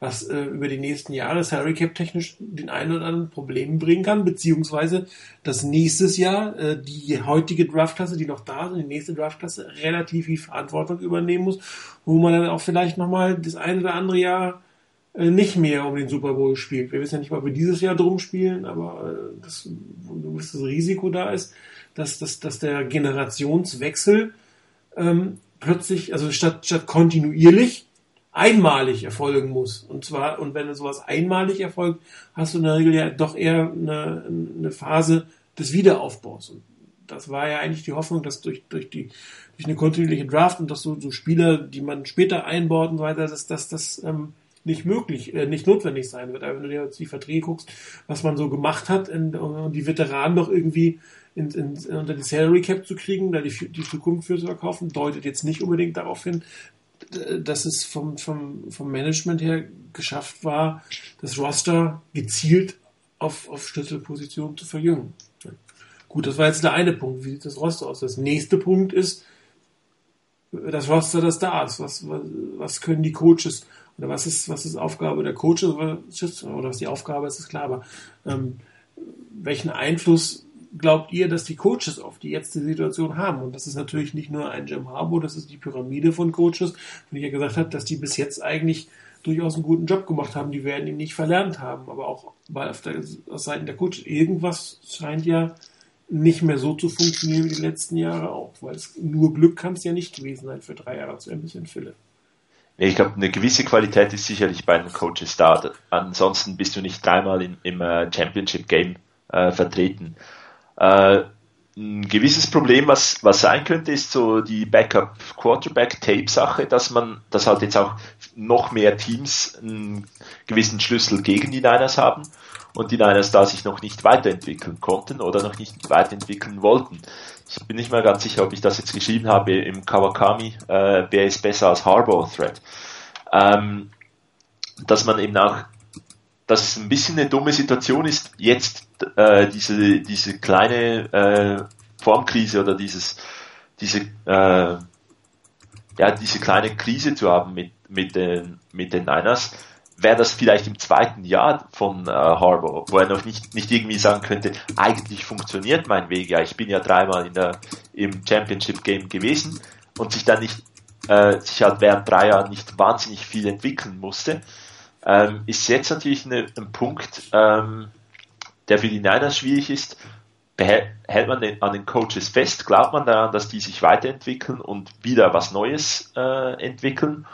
Oder kann das wirklich, ist Harbour halt einfach so, wie er ist, spielt das, was er, was er, was ihm bekannt ist und entwickelt sich da zu wenig? Und ähm, ich glaube, die Frage muss ich, ist, ist extrem schwierig zu beantworten. Diese Spekulation dann, was die 49ers machen sollen im Misserfolg oder auch im moderaten Erfolg oder wenn es dann plötzlich doch wieder gut geht. Rainer, deine Einschätzung, Coaches? Also, du hast ja schon, oder ihr habt ja schon gesagt, die letzten drei Jahre war das Team ja auch, eigentlich auch wirklich gut. Das kann nicht nur sein, weil die Spieler gut waren, das kann nicht nur Glück sein, das kann nicht nur die Schwäche von den Gegnern sein, sondern da muss auch eine gewisse Qualität bei den Coaches da sein. Und ich bin nach wie vor davon überzeugt, dass unsere Coaches eine grundlegende Qualität auf jeden Fall auch haben. Das, was ihnen fehlt, so was wir schon angesprochen hatten, von wegen in jedem Spiel, diese, diese Anpassungsfähigkeit innerhalb eines Spiels, es kann sein, dass da vielleicht auch auf über einen längeren Zeitraum hinweg eine, eine Weiterentwicklung der Coaches vielleicht fehlt.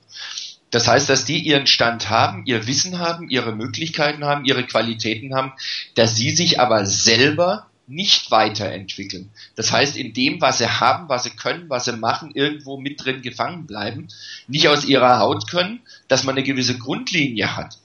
Klar, das hat jeder Spieler, äh, jeder Coach. Nicht, äh, ein Coach wird normalerweise nicht sich um 180 Grad drehen mit seiner grundlegenden Philosophie. Aber du musst die weiterentwickeln. Und auch die, die äh, West Coast Offense unter Bill Walsh am Anfang war nicht genau exakt dieselbe wie am Ende seiner Amtszeit.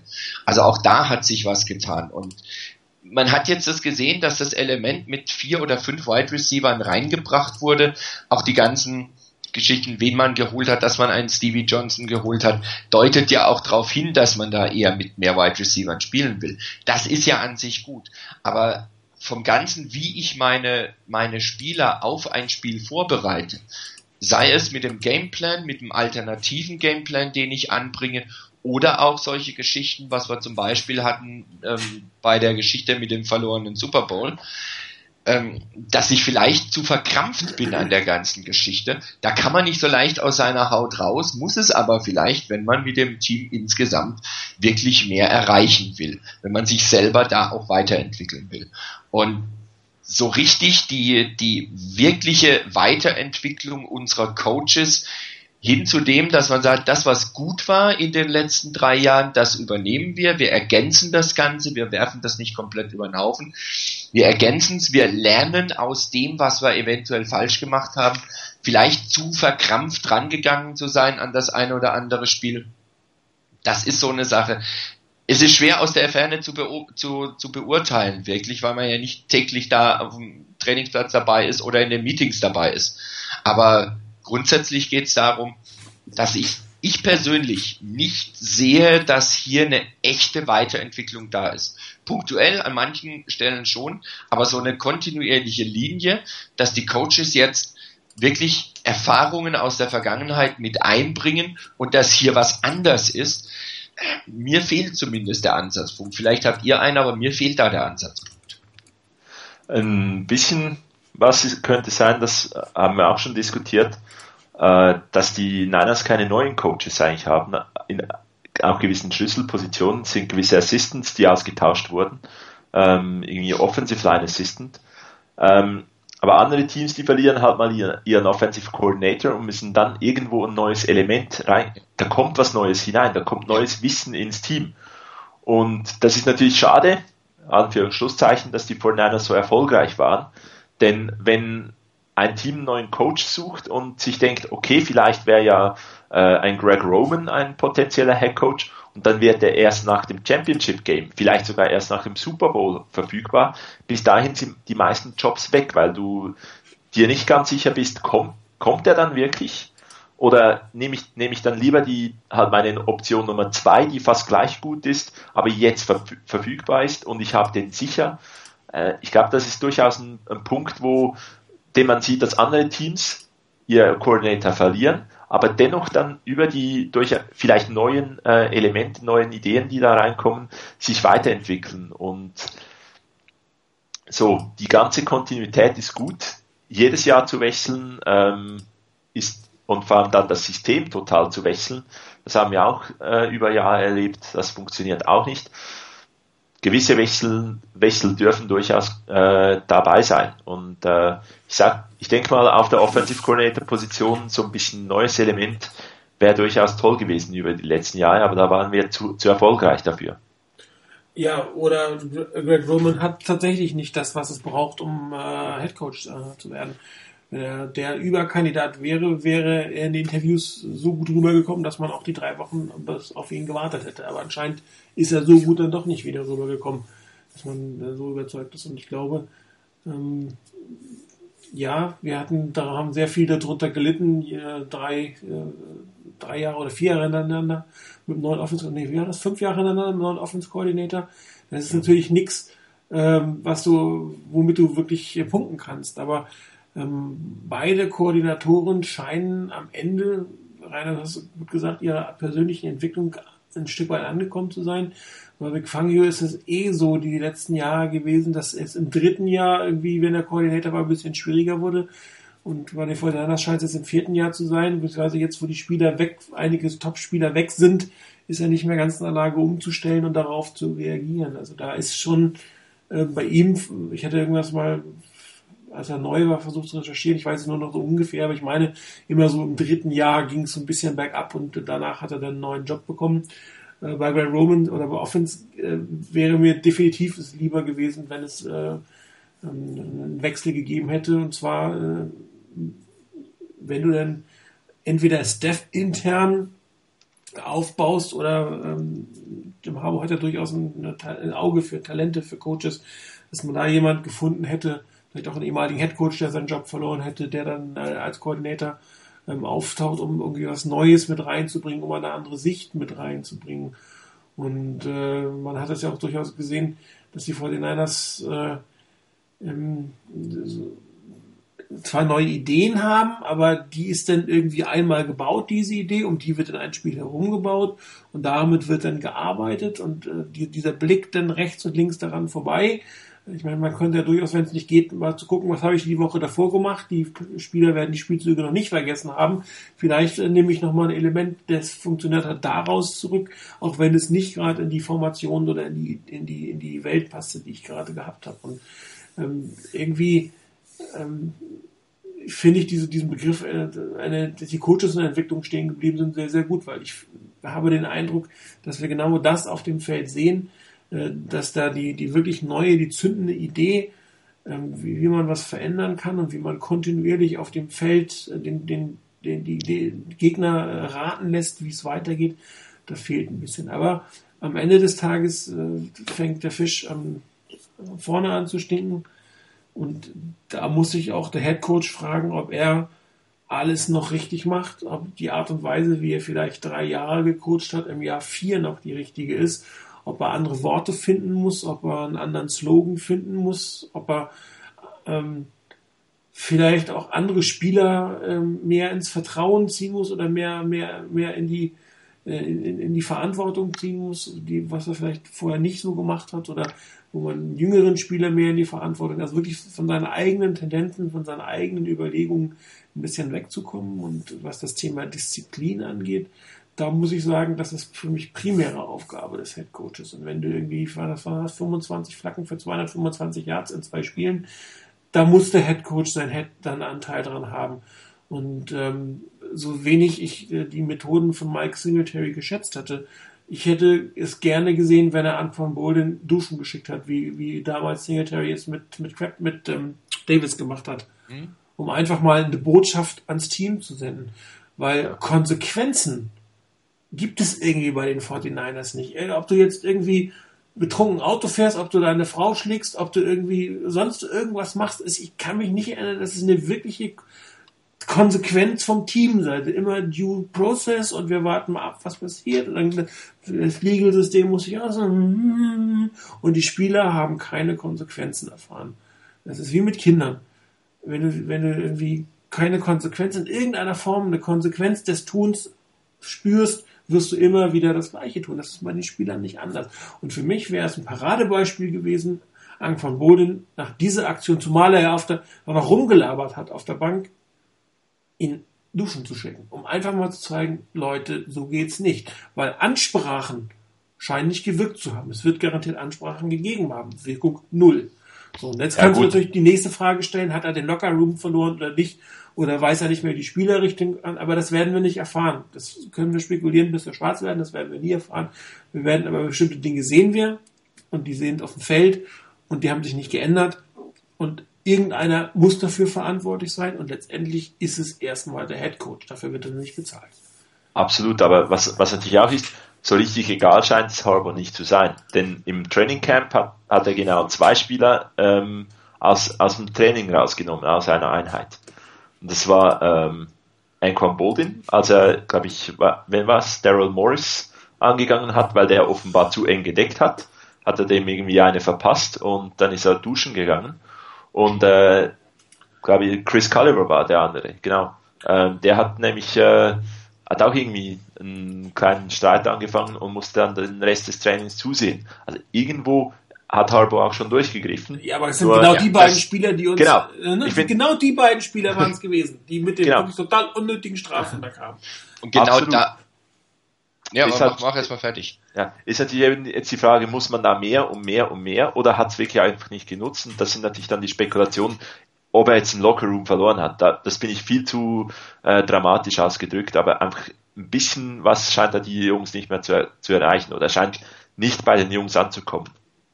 Aber gerade das, was du gesagt hast, das ist schon richtig. Im, im Training Camp hat Harbour hier wirklich auch mit ähm, gegenüber Anquan Bolden reagiert und konsequent reagiert in der Situation. Nur jetzt könnte man natürlich auch sagen, ja, Training Camp ist eine Sache. Mhm. Erstens mal, Bolden hat anscheinend nicht gelernt oder kann diese Lektion, die er da bekommen hat von Harbour, nicht im Spiel umsetzen, denn dann wäre die Aktion nicht passiert.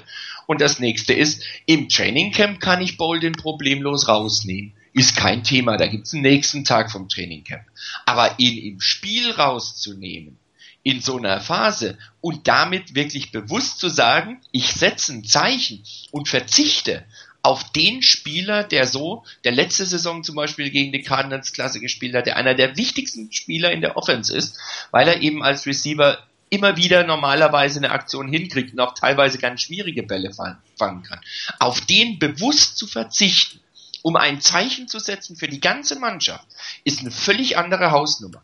Und deshalb, das, was, was Martin gerade gesagt hat, hätte Harbour das gemacht, ich glaube, das wäre ein ganz starkes Zeichen in Richtung des Teams gewesen, dass es so nicht geht und dass gerade einer, der ganz wichtig ist fürs Team, auch das zu zu äh, tragen hat, was er da macht und dann eben auch konsequenterweise rausgenommen wird als Zeichen, du hast dem Team geschadet mit dem und das lasse ich dir nicht durchgehen. Ich glaube, das wäre ein starkes Zeichen fürs ganze Team gewesen.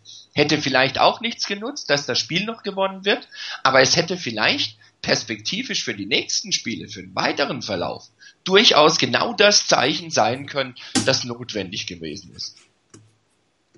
Aber die Chance ist auf jeden Fall verpasst. Ja, dritte Komponente sind die Spieler. Meine, äh, die sind nun mal da, damit müssen, müssen Coaches leben. Ähm, aber auch bei den Spielern habe ich irgendwie das, das Gefühl, dass, dass ich das, das, ich weiß nicht, ich habe, mir fehlen da so ein bisschen die Worte, dass, dass ich das Mindset, das ist ein scheiß Wort, aber mir fällt jetzt besser ein, ähm, dort ein bisschen geändert hat. Ich weiß nicht, satt können die Spieler ja eigentlich nicht sein. Was, was was erreicht im Sinne von Titel haben sie ja nicht, aber ähm, auch da fehlt irgendwie so ein bisschen manchmal das, das Feuer, der Elan ähm, an, der, an der Seitenlinie. Ich weiß, das, man sieht immer nur sehr wenig Bilder. Das ist immer auch, auch schwierig, wann halt mal ein Kameramann drauf oder nicht. Aber ähm, da sieht man die Spieler eher ein bisschen mit leerem Blick sitzen, ähm, nicht unbedingt auch miteinander kommunizieren. Und auch auf dem Feld finde ich wenig Kommunikation. Aber natürlich kann das sein, dass sie jetzt auch Sachen aufgrund der Situation da rein interpretieren, weil man eine, eine Lösung finden will, die jetzt notwendigerweise nicht da sind. Aber ähm, es hat sich definitiv irgendwas auf dem Feld verändert. Habt ihr irgendwie einen Ansatz, was, was, woran es erkennen kann? Ähm, Indizen vielleicht in irgendeiner Form? Also das, was du genannt hast, kann man natürlich anführen. Die Frage ist halt wirklich, wie repräsentativ ist das, was wir sehen. Ähm, du kriegst nicht, nicht alle Szenen gezeigt, du, du siehst nicht jede Perspektive, du kannst nicht jede Reaktion sehen, was dabei passiert. Von daher halte ich das für sehr, sehr schwierig, das, das daran festzumachen. Dass natürlich immer wieder Spieler auf der Bank sitzen, die dann eher so mit leerem Blick nach dem Motto, Mist, was war denn das? Oder oh, jetzt läuft's ja gar nicht gut, statt da eben die anderen anzufeuern, das sieht man schon durchaus. Nur ich glaube auch nach wie vor dran, dass zum Beispiel ein Patrick Willis nicht einfach nur auf der Bank sitzt, sondern dass der seinen Leuten auch mal Bescheid gibt, was Sache ist und was er von denen erwartet. Und ich denke, da gibt's auch noch andere Spieler, die das genauso machen ähm, ob man es einfach nicht sieht, ob es nicht eingefangen wird von den Kameras, ob nicht drauf eingegangen wird, weiß ich nicht. Ich sehe ja die anderen Bilder nicht, die nicht gezeigt werden. Ähm, ich kann es mir aber wirklich nicht vorstellen, dass da gar keiner mehr da ist, der irgendwas macht. Äh, und da sind wir aber dann, letztendlich drehen wir uns da im Kreis und du kannst die einzelnen Elemente nicht voneinander wegnehmen. Ähm, ich weiß nicht, ob vielleicht auch irgendwo was dabei ist, was du vorhin schon gesagt hast, von wegen, dass manches von den Coaches, von der Ansprache, von der Art und Weise, wie an die, an die ganzen Themen rangegangen wird, unter Umständen wirklich ein gewisser Abnutzungseffekt da ist, nichts Neues kommt, nichts Verändertes, nichts besser passendes auf die Situation kommt. Und wenn in so einer Situation dann eben hier diese, diese neuen Reize, die die Trainer setzen oder diese andere Ansprache fehlt, dann kann man durchaus als Spieler auch in eine Situation kommen, ich möchte niemandem unterstellen, dass er es wirklich so macht, aber man kann in eine Situation kommen, wo man dann sagt, naja, mit den Sprüchen, mit der Ansprache, mit den Methoden haben die Coaches das die letzten drei Jahre versucht und wir haben keinen Titel geholt. Wir sind weit gekommen, aber wir haben keinen Titel geholt. Ja, schaffen wir es dieses Jahr beim vierten Anlauf? Hm, vielleicht ja doch nicht. Und das kann dich schon vielleicht ein bisschen einbremsen. Sollte nicht der Fall sein, weil jeder Spieler für sich die Motivation haben sollte, wirklich einen Titel holen zu wollen. Nein, das haben ja letztendlich keinen Ring. Also, dass sie NFC-Champion waren, ist ja schön und gut. Gut, aber das Ring. ist nicht der Ring, den du haben willst. Genau. Ja gut, aber ich glaube, das ist nicht der Ring, den du eigentlich nee. haben willst. Dass du den als Notwendigkeit brauchst, um überhaupt den einen Ring zu kriegen also nicht den, um sie zu knechten, sondern den, um richtig feiern zu können. Ähm, das ist klar. Aber ich glaube, es geht um den Super Bowl Ring, äh, und nicht um den NFC Championship Ring. Auch wenn das eine tolle Leistung ist, aber da gibt's halt noch was, was besser ist. Vielleicht ist da wirklich ein Abnutzungseffekt da, der bei den Spielern dazu führt, dass vielleicht ein paar Prozent, und wenn es nur ein, zwei, drei Prozent von dem Feuer, von dem Ehrgeiz, von der, von dem von der inneren Motivation ein bisschen was verloren haben. Und dieses kleine bisschen kannst du dir in der NFL meiner Meinung nach nicht leisten, sondern da musst du jederzeit voll motiviert sein, bis unter die Haarspitzen, aber nicht zu sehr, weil das schlägt wieder in Strafen um, die auch keiner braucht. Oh ja. Ja, hier eine Frage. Ähm, hättet ihr bei dem äh, Spielstand wirklich beholte Duschen geschickt? Klare Antwort ja ich habe es, äh, Chris müsste eigentlich noch wissen, ich habe ihm gesagt, äh, hier in der Situation ist äh, Davis duschen gegangen und das Singletary, das würde ich mir heute auch wünschen. Definitiv, äh, für mich eindeutig ja. Ich hätte ihn vom Feld geschickt. Im Nachhinein, ja. Nee, in dem Moment. Also, nee, nee, nee, in dem Moment. Beim, beim Gucken. Ja, absolut. Das kann, dass es deine Ansicht ist, ja, ich, ich habe mir das in dem Moment nicht so überlegt. Ähm, und im Nachhinein muss ich sagen, es wäre die richtige Aktion gewesen. Deshalb, also ja. aus meiner Sicht. Okay, so, okay. Ich, ich habe mir das, ja. ich habe mir das so nicht nicht überlegt. Es ist nicht irgendwie so, dass ich sagen will, du hast, du sagst es jetzt auch im Nachhinein. Ich ah, okay. dir das gerne, dass du das so sofort so gesagt hast. Ich habe mir das so nicht überlegt. Ähm, muss aber sagen, ja, die, dass, dass man die, die Spieler auch mal verantwortlich macht für ihr Handeln, ähm, sei das abseits des Feldes, dass ein Spieler halt wirklich mal nicht spielt wenn er, wenn er was verbockt, ähm, bevor halt auch äh, irgendwie dann der, der ganze Prozess durch ist und, und die NFL aktiviert oder eben mit solchen dummen Aktionen auch mal ein Spieler halt äh, dann für den Rest des Spiels auf der Bank sitzt. Vielleicht wäre es mal Zeit für sowas. Also ich hatte jetzt nicht, also ich hatte niemanden, dem ich jetzt hätte sagen können, schick den Bolden doch äh, unter die Dusche. Aber ähm, auch in dem Moment, als das passiert ist, habe ich nur gedacht, wie kann man eigentlich nur so blöd sein, sich da das, das wirklich zu machen. Äh, direkt vor dem Schiedsrichter kam ja direkt einer der Refs gerade vorbeigelaufen. Also wirklich genau nach dem Motto, ich warte noch, bis er da ist und es auf jeden Fall sehen kann. Was aber bei mir war, das war ähm, die Geschichte, die ich vorhin schon mal angesprochen habe, als Bolden auf der Bank sitzt, ähm, sein Cap auf hat, den Helm weg, den Cap auf hat und Haber vor ihm steht oder sich so zu ihm runterbeugt, so nach vorne hinstellt und Bolden erzählt und erzählt und deutet dahin, deutet dorthin, um sich, was weiß ich, zu rechtfertigen oder sonst was zu machen. Er hat ja dann auch hinterher gesagt, von wegen die Geschichte mit den, mit den äh, Schiedsrichtern, dass die irgendwie die Niners auf dem Kieker haben. Ja, aber da muss ich mich erst recht zusammenreißen, dass da gar nichts da ist. Dass überhaupt keine Chance geboten wird, dass sie sogar eine berechtigte Flagge werfen können. Und in dem Moment, als dann Haber im Prinzip sich aufgerichtet hat und weggegangen ist, ich weiß nicht, ob er noch irgendwie kurz was zu ihm gesagt hat. Aber in dem Moment habe ich gedacht, ja, was war das jetzt, Coach? Bist du zufrieden mit dem, was der da sagt? Da gibt's doch eigentlich nur eins, du hast Mist gebaut.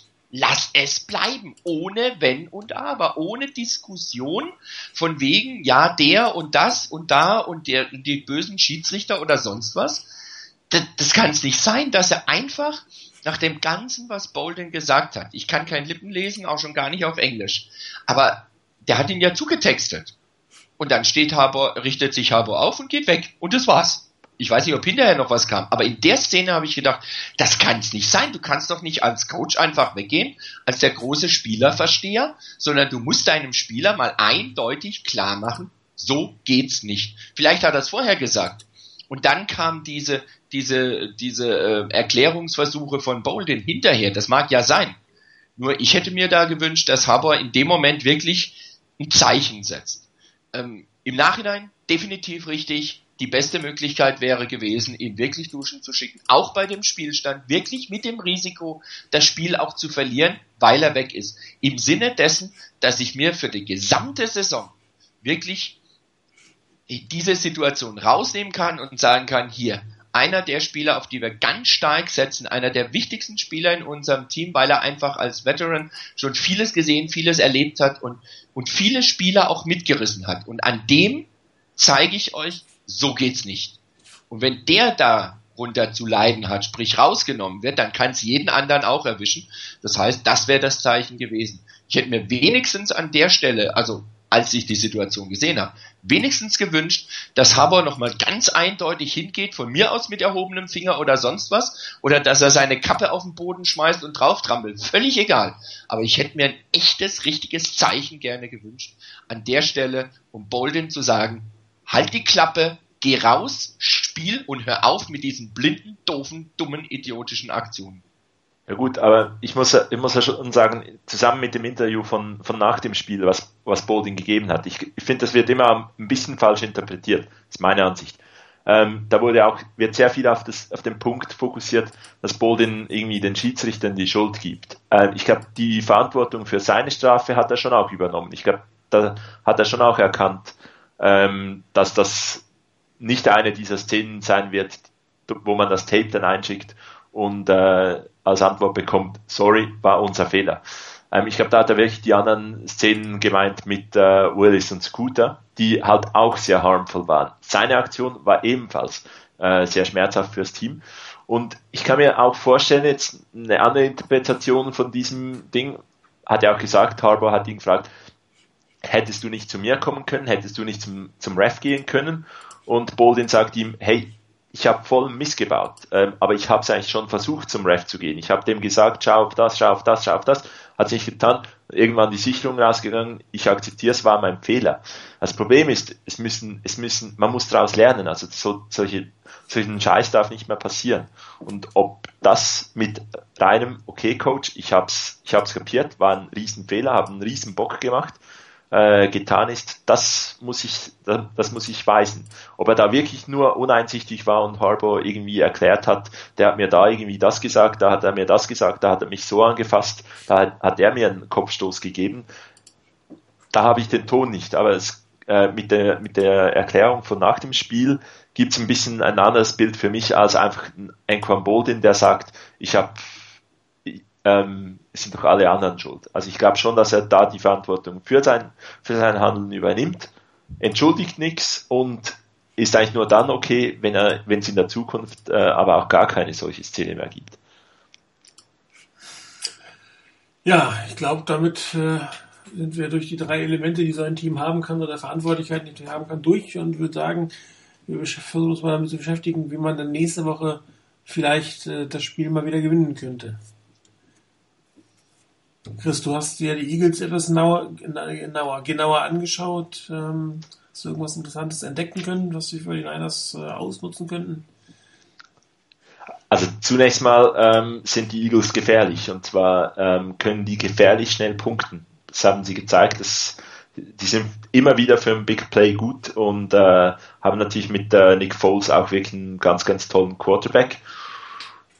Eine Hoffnung, die ich habe, ist, dass sich das entwickelt zu einem absoluten Shootout.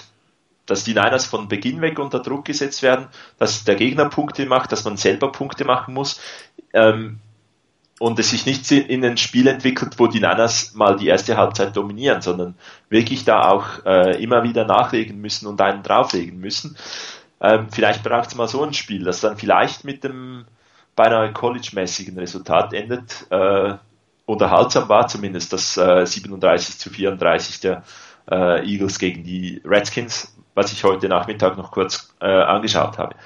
In der Offense glaube ich, ähm, dass beispielsweise so Outs haben relativ gut funktioniert bei den äh, von den Redskins gegen die äh, gegen die Eagles und Crossing Routes. Da haben sie relativ oft ähm, solche Elemente hingekriegt, auch eher ab und zu mal kurze Pässe, die dann zu First Downs geführt haben und so auch ein bisschen die Uhr kontrollieren. Könnte nicht die schlechteste Idee sein gegen die Eagles, finde ich. Und Dennoch gilt ähm, den Ball verteilen. Also es müssen verschiedene Waffen eingesetzt werden. Es äh, muss auch die, die Balance in der Offense passen. Die Redskins haben sehr oft mit äh, Läufen über die Seite versucht, relativ wenig durch die Mitte. Ich glaube, da dürfen die Niners durchaus auch ab und zu mal äh, versuchen, durch die Mitte zu laufen, äh, um da noch nochmals ein bisschen weniger berechenbar zu sein, als es die, als es dann die Redskins waren. Für die Defense denke ich mal, ähm, die O-Line der, äh, der Eagles ist, ist äh, ersatzgeschwächt. Da spielen, glaube ich, kaum Starter mehr. Und von daher, wenn man Druck auf äh, einen Quarterback ausüben kann, dann muss das am nächsten Sonntag sein. Äh, ohne Druck wird, äh, wird uns Nick Foles auseinandernehmen. Und dann gibt's in der Defense eigentlich äh, drei ganz interessante Duelle. Und ich denke, das eine ist Jimmy Ward gegen Jordan Matthews. Äh, Matthews hat in der Red Zone gegen die Redskins extrem gut ausgesehen. Ähm, und wenn da Jimmy Ward wieder da steht, dann muss der einen ganz guten Tag haben, wenn es in solche Situationen kommt. Dann ist auch Jeremy Macklin extrem gefährlich. Ob, ob, äh, da wird vermutlich auch Chris Culliver gegen ihn spielen. Und äh, dann sind noch die Linebacker gegen LeSean McCoy und gegen äh, Nick Foles. Äh, die machen sehr viel mit der, mit der Read Option, dann trotzdem Pässe daraus werfen und äh, von daher die sind, sind die Outside Linebacker gefragt, im Contain halten und die Inside Linebacker im Place machen. Also von daher, es wird eine happige Aufgabe für unsere Defense. Ähm, denke, es gilt hart zu spielen, ähm, die Plays zu machen, auch den Eagles durchaus mal äh, Schmerzen zuzufügen, aber eben immer auch ein bisschen smart spielen. Also eben nicht die dumme Strafe nehmen, äh, nicht dem Ref die Chance geben, Flags zu zeigen, dann kann das ein Spiel werden, wo wir gewinnen, aber die Aufgabe, das ist, die ist äh, echt tough, denke ich. Rainer, deine Einschätzung? Ja, es wird ähm, für die Niners keine leichte Aufgabe. Jeremy Macklin und John Matthews haben im letzten Spiel gegen die Redskins zusammen 16, 16 Pässe gefangen und hatten über 200 Yards zusammen ähm, und haben auch noch drei Touchdowns gemacht dabei. Ähm, das ist schon eine Aufgabe, die zu stoppen. Ähm, wenn ich mir angucke, dass die ähm, Eagles im Moment, glaube ich, auch an zweiter Stelle sind, was die Passing Yards angeht in der Offense, dann spricht das auch dafür, dass das Passspiel richtig gut läuft. Sie haben zwar auch im Rushing über 100 Yards pro Spiel bisher, aber da ist jetzt nicht ähm, der Sean McCoy der große Bringer, der ich glaube knapp drei Yards pro Lauf nur hinkriegt im Moment. Der ist also noch nicht so richtig in der Saison drin. Ich hoffe, dass er gegen die Niners sich damit noch Zeit lässt, also mindestens noch ein Spiel sich Zeit lässt, da in Schwung zu kommen.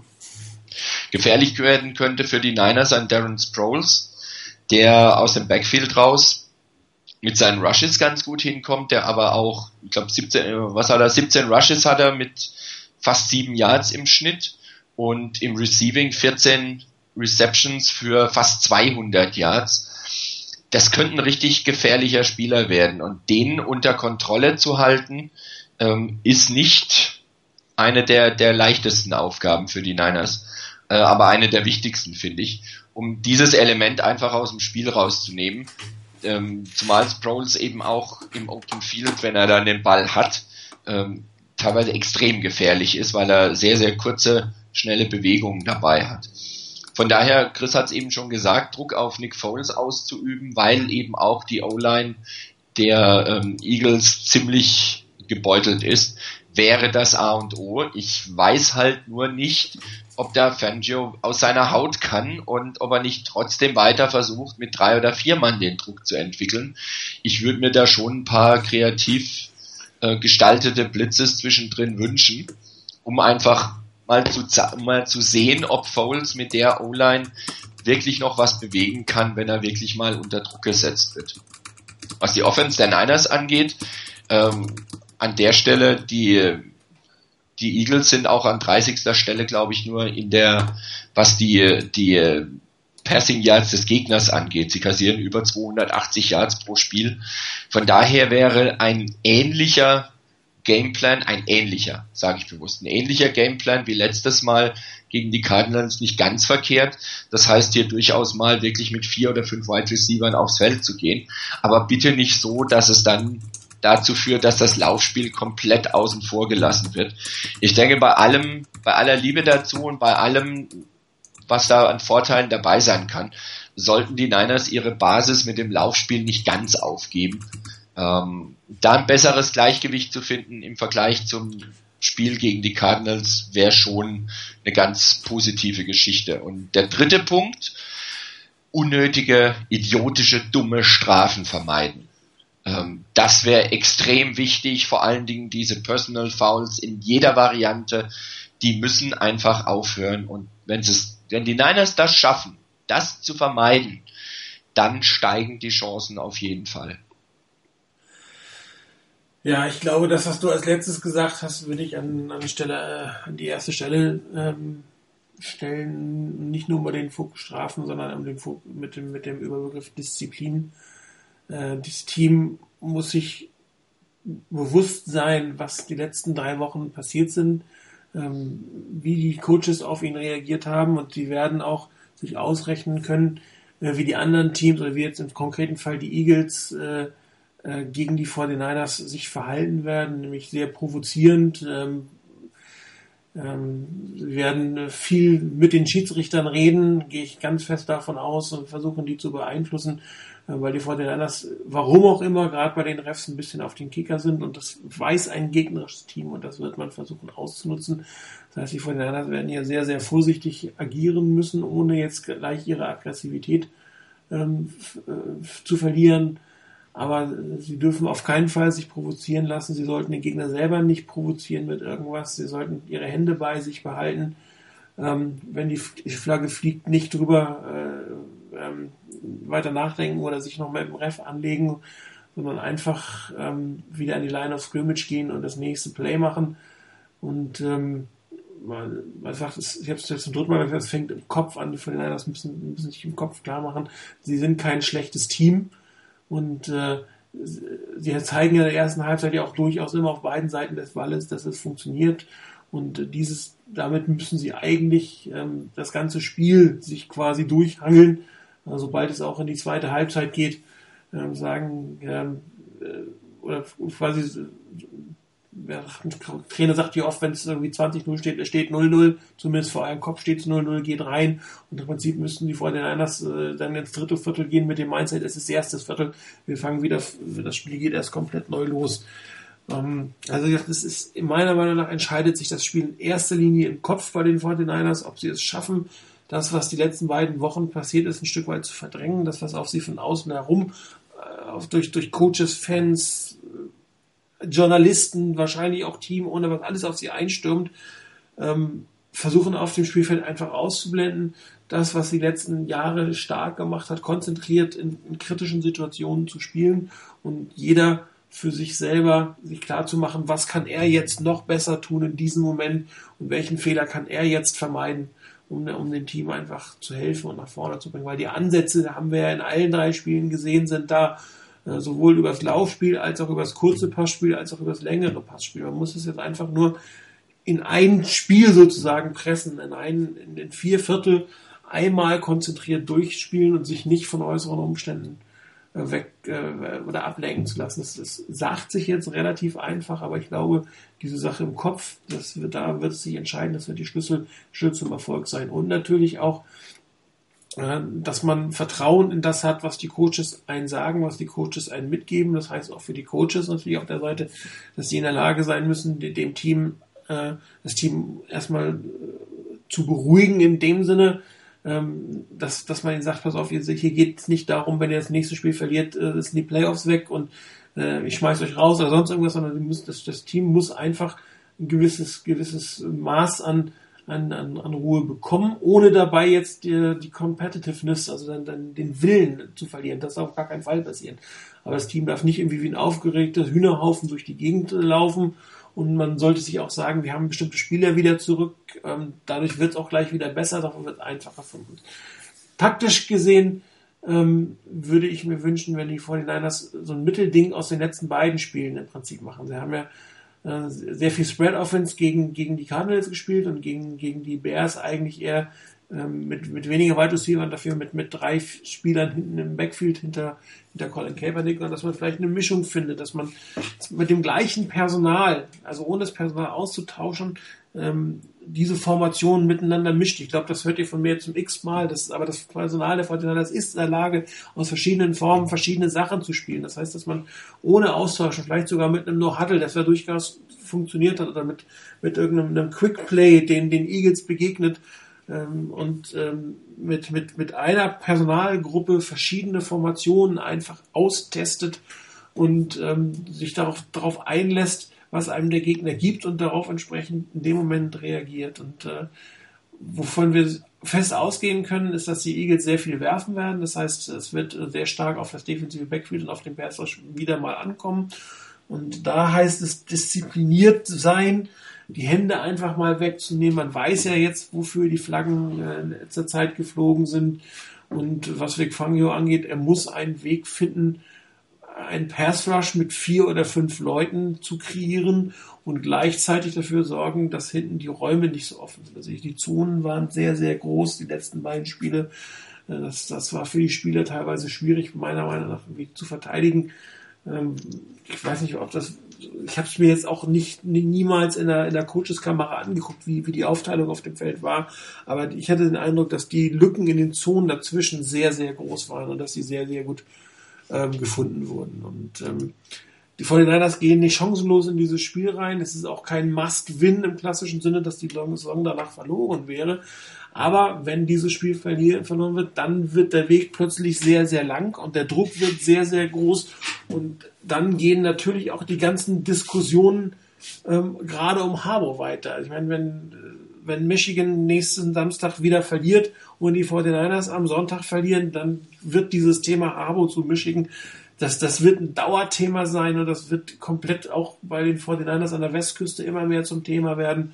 Und das ist halt die große Gefahr. Also diese äußeren Einflüsse, die dann kommen werden, werden immer, immer größer. Und das ist halt eine Situation, in der das Team noch nie war. Eins zu drei haben sie noch nie gestanden unter Jim Harbour. Und da ist halt die Frage, kann, man sich wieder fangen? Gibt es eine Möglichkeit, dann diese, diesen ganzen ähm, Situationen, die sich dann ergeben hat, wieder einzufangen? Und ähm, ich bin gespannt. Also das ist, äh, das ist kein Make-or-Break-Spiel, aber es ist schon ein Spiel, was, was ähm, die eine oder andere Tendenz, die wir jetzt gesehen haben, bestätigt oder wenn man sagen kann, okay, das war jetzt einfach mal zwei Spiele lang blöd gelaufen. Und wenn sich bestimmte Tendenzen, die wir gesehen haben, bestätigen, dann ähm, würde es sogar selbst bei einem Sieg, äh, muss man auch sagen, dass wenn man das gewinnt, aber die, die Schwächen, die man heute letzten zwei Wochen oder drei Wochen gesehen hat, bleiben, ähm, heißt das ja nicht, dass dann der Sieg die Probleme quasi ad acta legen kann. Also das, das muss man auch sehen. Wenn, auch ein Sieg wird nicht bedeuten, ja, die Saison ist gerettet. Genauso wenig wie eine Niederlage bedeutet, die Saison ist verloren. Aber es wird eng. Das muss man eindeutig sagen. Und damit wären wir beim Tipp. Ich kann mir nicht vorstellen, dass die Fortinanders drei Spiele hintereinander verlieren, zweimal hintereinander zu Hause. Ich mag da einfach nicht dran glauben. Und daher glaube ich, dass sie es mit sieben Spielen, sieben Punkten gewinnen werden. Ich bin unglaublich optimistisch, aber sie gewinnen mit einem Punkt. Mit einem? Ah, okay. Ähm, ich muss mal gerade gucken. Ja, den mit sieben hast du mir jetzt schon weggenommen. Ähm, ich mache es eine Nummer kleiner, aber so in etwa dazwischen. Ähm, ich würde mal sagen, nicht mit einem Field Goal, aber mit zwei Field Goals, also mit sechs Punkten. Alles klar. Gut, Rainer, was ist sonst noch los in der NFC West am Wochenende? Gar nichts. Äh, sowohl die Rams als auch die Cardinals als auch die Seahawks haben Bye Week. Der Run through the West ist damit schon zum Ende gekommen. Wunderbar. Chris, dein Spiel der Woche. Ja, Spiel der Woche ist auch ein bisschen schwierig. Die Auswahl ist nicht mehr so groß, äh, da die Bye Weeks beginnen. Ähm, ich denke, jahrelang wäre so ein Green Bay Chicago Spiel ein ganz guter Aufgalopp gewesen für die 49ers und die Eagles. Ähm, jetzt kriseln plötzlich die Packers ein bisschen. Ähm, ansonsten Monday Night sicherlich auch noch toll. Also ich glaube Red Zone Channel um sieben, dann die Niners und irgendwann im Laufe der Woche dann das Monday Night Game. Ja, wunderbar. Dann war es das für heute. Ich bedanke mich bei euch fürs äh, Mitsein, dabei sein und für alle da draußen fürs Zuhören. Ich hoffe, dass wir nächste Woche bei unserer dann tatsächlich 103. Sendung ähm, mal wieder etwas mehr Erfolge äh, über die Fort der 49ers diskutieren können. Dann sicherlich auch ähm, äh, vielleicht wieder mit einer Spielzuganalyse. Ich muss gestehen, bei diesem Spiel ähm, alles, was ich hätte analysieren können, wären eigentlich nur die schlechten Dinge gewesen und da hatte ich keinen großen Lust mehr zu, gebe ich offen zu. Und äh, damit verabschieden wir uns für heute. Vielen Dank fürs Zuhören. Bis nächste Woche. Ciao.